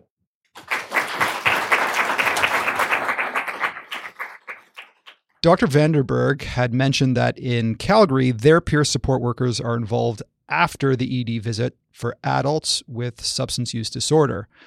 I wanted to speak to the fine folks at Mount Sinai in Toronto about their peer support program that involves peer support workers within the E D for young patients, including teenagers with any mental health issues during the patient's visit.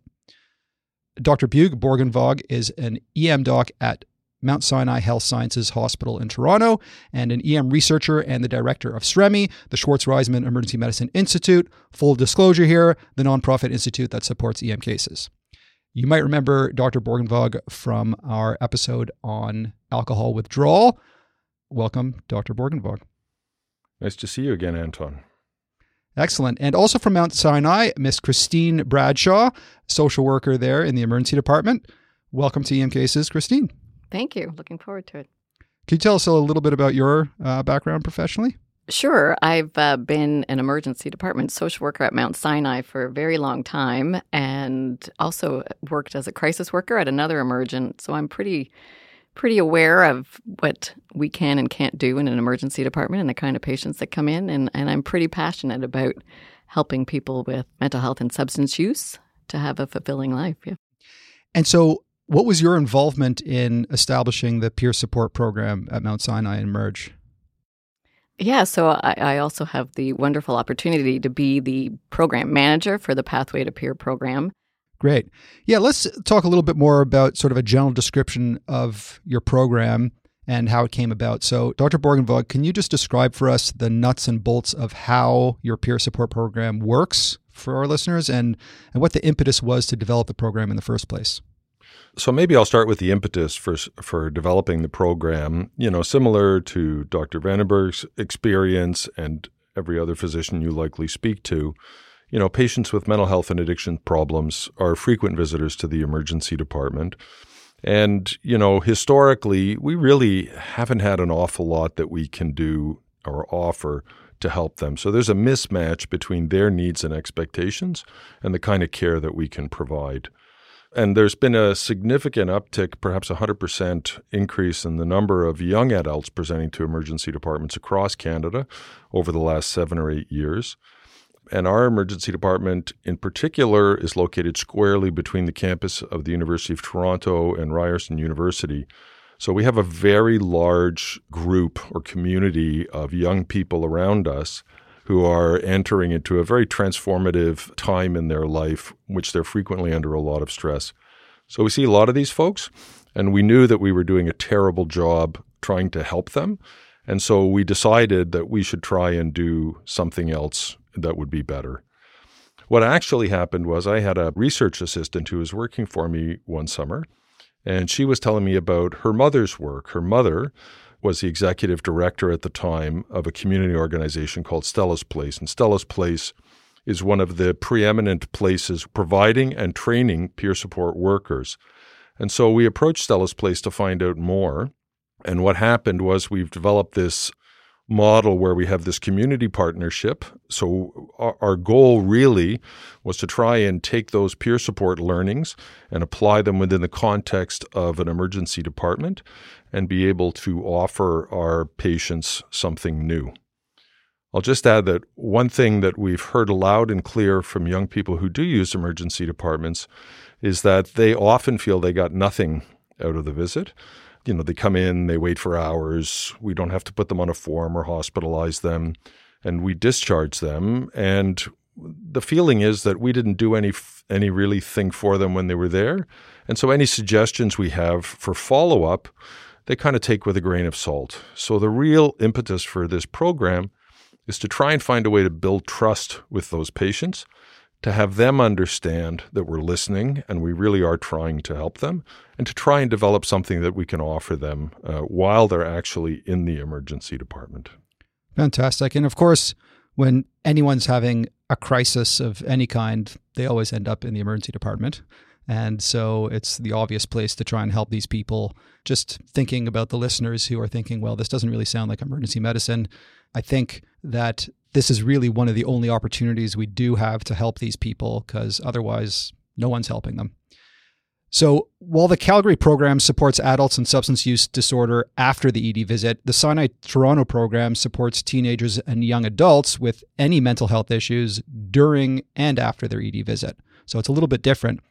And as we're all aware, and as Doctor Borgenvog alluded to, we're seeing way more teenagers with mental health issues, especially during the COVID pandemic.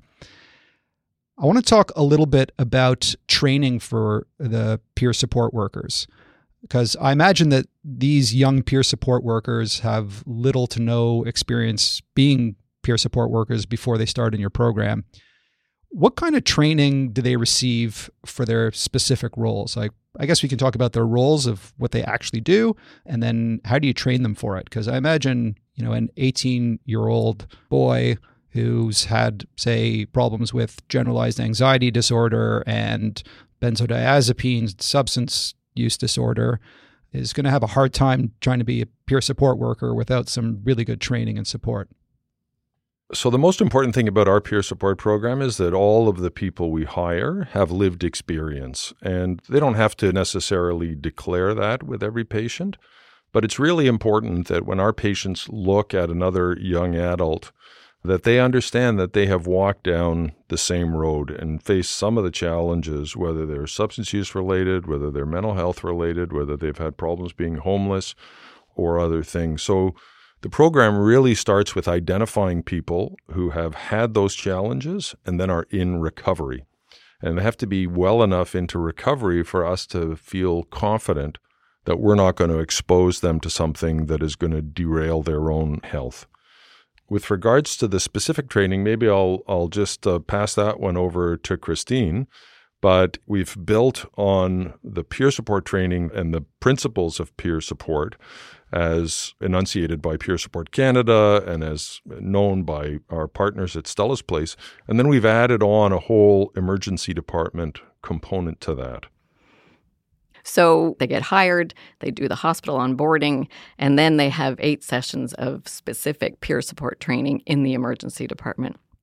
One of the key features of this program that I think is really important, at least from our point of view, is that these people that that we've hired work for Mount Sinai Hospital. They're covered by hospital insurance.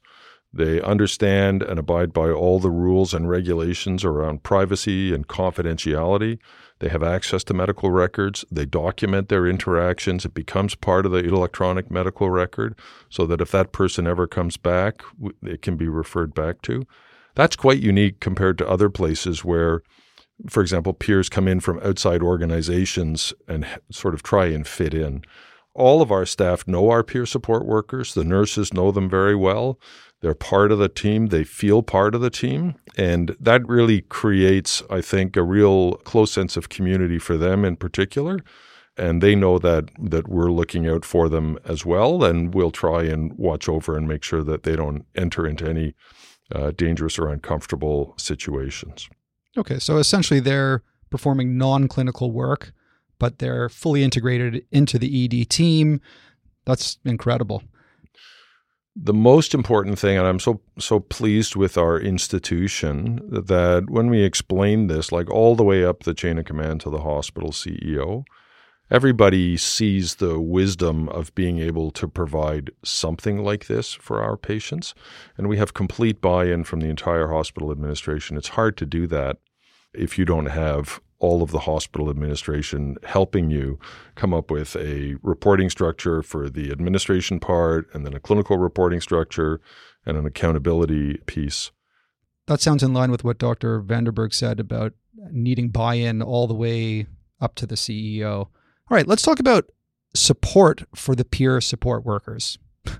So throwing a teenager with a history of substance use disorder, for example, into a chaotic E D environment as a peer support worker must be anxiety-provoking for them, just to say the least. How do you support the peer support worker in the hectic environment in the E D?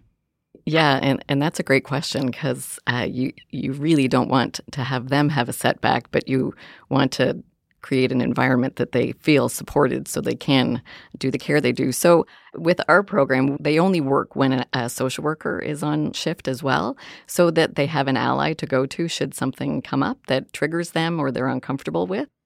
All right. Yeah. I guess the people doing the supporting need to support themselves. Don't forget, these are, these are lay people, and, you know, they see people being chemically sedated. They see people being restrained. They, they see very uncomfortable things. And even if they're not seeing that in the moment, we have had instances, you know, it's a big hospital with people with serious problems. We've had people who've come in with mental health problems and overdoses who've died that our peer support workers have seen. They need help processing that because they have maybe never seen that before. So I use the phrase ecosystem. There's a whole ecosystem around this program. There's our social workers who are there. There's the eMERGE staff and nurses who are there. And they have outside people that they can have their community of practice with as well. So we need to have trust and open lines of communication so they can share with us how they feel. Absolutely. We talked about measurable outcomes of peer support workers with Doctor Vandenberg. I want to back up a bit and get a sense of the theory behind peer support workers. So, Miz Bradshaw, what's the theory behind why peer support workers are effective in the first place? So I think the general lens that that forms our peer support program would be around the introduction of trauma-informed care to practice, right? So that's building safety, choice, collaboration, trustworthiness, and empowerment. I think the basis of peer support is doing that, right? It's giving patients an opportunity to have a conversation with someone who's not on this hierarchy of nurse, doctor, clinical social worker. So I, I think it's an opportunity to build that inclusive environment. And that sort of forms the background for peer support. All right. So there's obvious advantages to the patients that we're seeing in the emergency department for peer support workers. What about the advantages to the peer support workers themselves? Mm. Are there any advantages to them? I mean, I, I'm trying to imagine why they would want to volunteer to do this. And then, you know, as Doctor Borgenbog was alluding to, seeing all these terrible things like people dying from mental health problems in the emergency department, What's the benefit for them? It's actually, it was my greatest surprise of the program. We've had a, a peer support worker with us who uh, has lived experience with substance use disorder. And I thought that it was going to be triggering for her to be around folks with these same problems. In fact, it was the exact opposite. Every day she would tell me, or every time I saw her, she would tell me how much she loved her job and how much it helps her appreciate how far into her own recovery she is, how strong she is, and how she's made it through all these things. And I think what happens really is that their interactions give them strength. You know, there's some there's some very unpleasant things that happen, but for for the most part, um, I think they find this work very rewarding for that reason. I might add, too, that, you know, we all live in a very stigmatizing world, and generalizations do arise and people's assumptions come up around people. And I think what is beautiful for me, and as Bugh was talking about, is that the peers who feel they were once stigmatized for their substance use, right? It's your choice that you're using. They're actually now sought after in an emergency department as a profession, right? So they're able to use what they were once judged for and turned it around to be empowering and helping the people that are in front of them. So it helps them in their recovery, but it also helps change the narratives in the emergency department and change people's discourses. You can see that people don't use stigmatizing language as much when a peer support worker's around. Fantastic. I imagine there's some listeners out there who might want to talk to their admin and their emergency departments about starting a program like this. If you could give us one or two of the most important tips to those people who want to start their own programs, what what tips would you give them? We did a needs assessment, so we created the program based on the needs of our own emerge. All those pieces really ensure buy-in, right? And then we work with people like the social work department to ensure no role blurring and, you know, an allyship can be created right there. And having the peers be validated as a profession and not a volunteer position and paid for by the hospital so that that also validates their position in the emerge. And then, of course, the takeaway of having training and access to someone when they need it, such as a designated time manager. I, I think that's important too. Just to review there, there's needs assessment, which is a great idea to get the ball rolling on this, getting buy-in from the higher ups, developing a training program, and getting some funding to pay these people for the great work that they're doing are just some of the things that are required before you even think about starting a program like this. Doctor Borgenvog, anything else? I was just going to say the one thing we haven't mentioned about the program, we operate a research institute. We started this program because we think it's important, but our real mission is to evaluate it, to learn from the feedback we get from the participants, you know, the patients, the peers, our eMERGE staff, tailor the program to provide the best benefit that we can. We presented this to the R B C Foundation as what it is, is a research project evaluating a program. And that's how we got the funding for this. The funding doesn't come through the Ministry of Health, and it doesn't come from the hospital. This is money that we went out and got.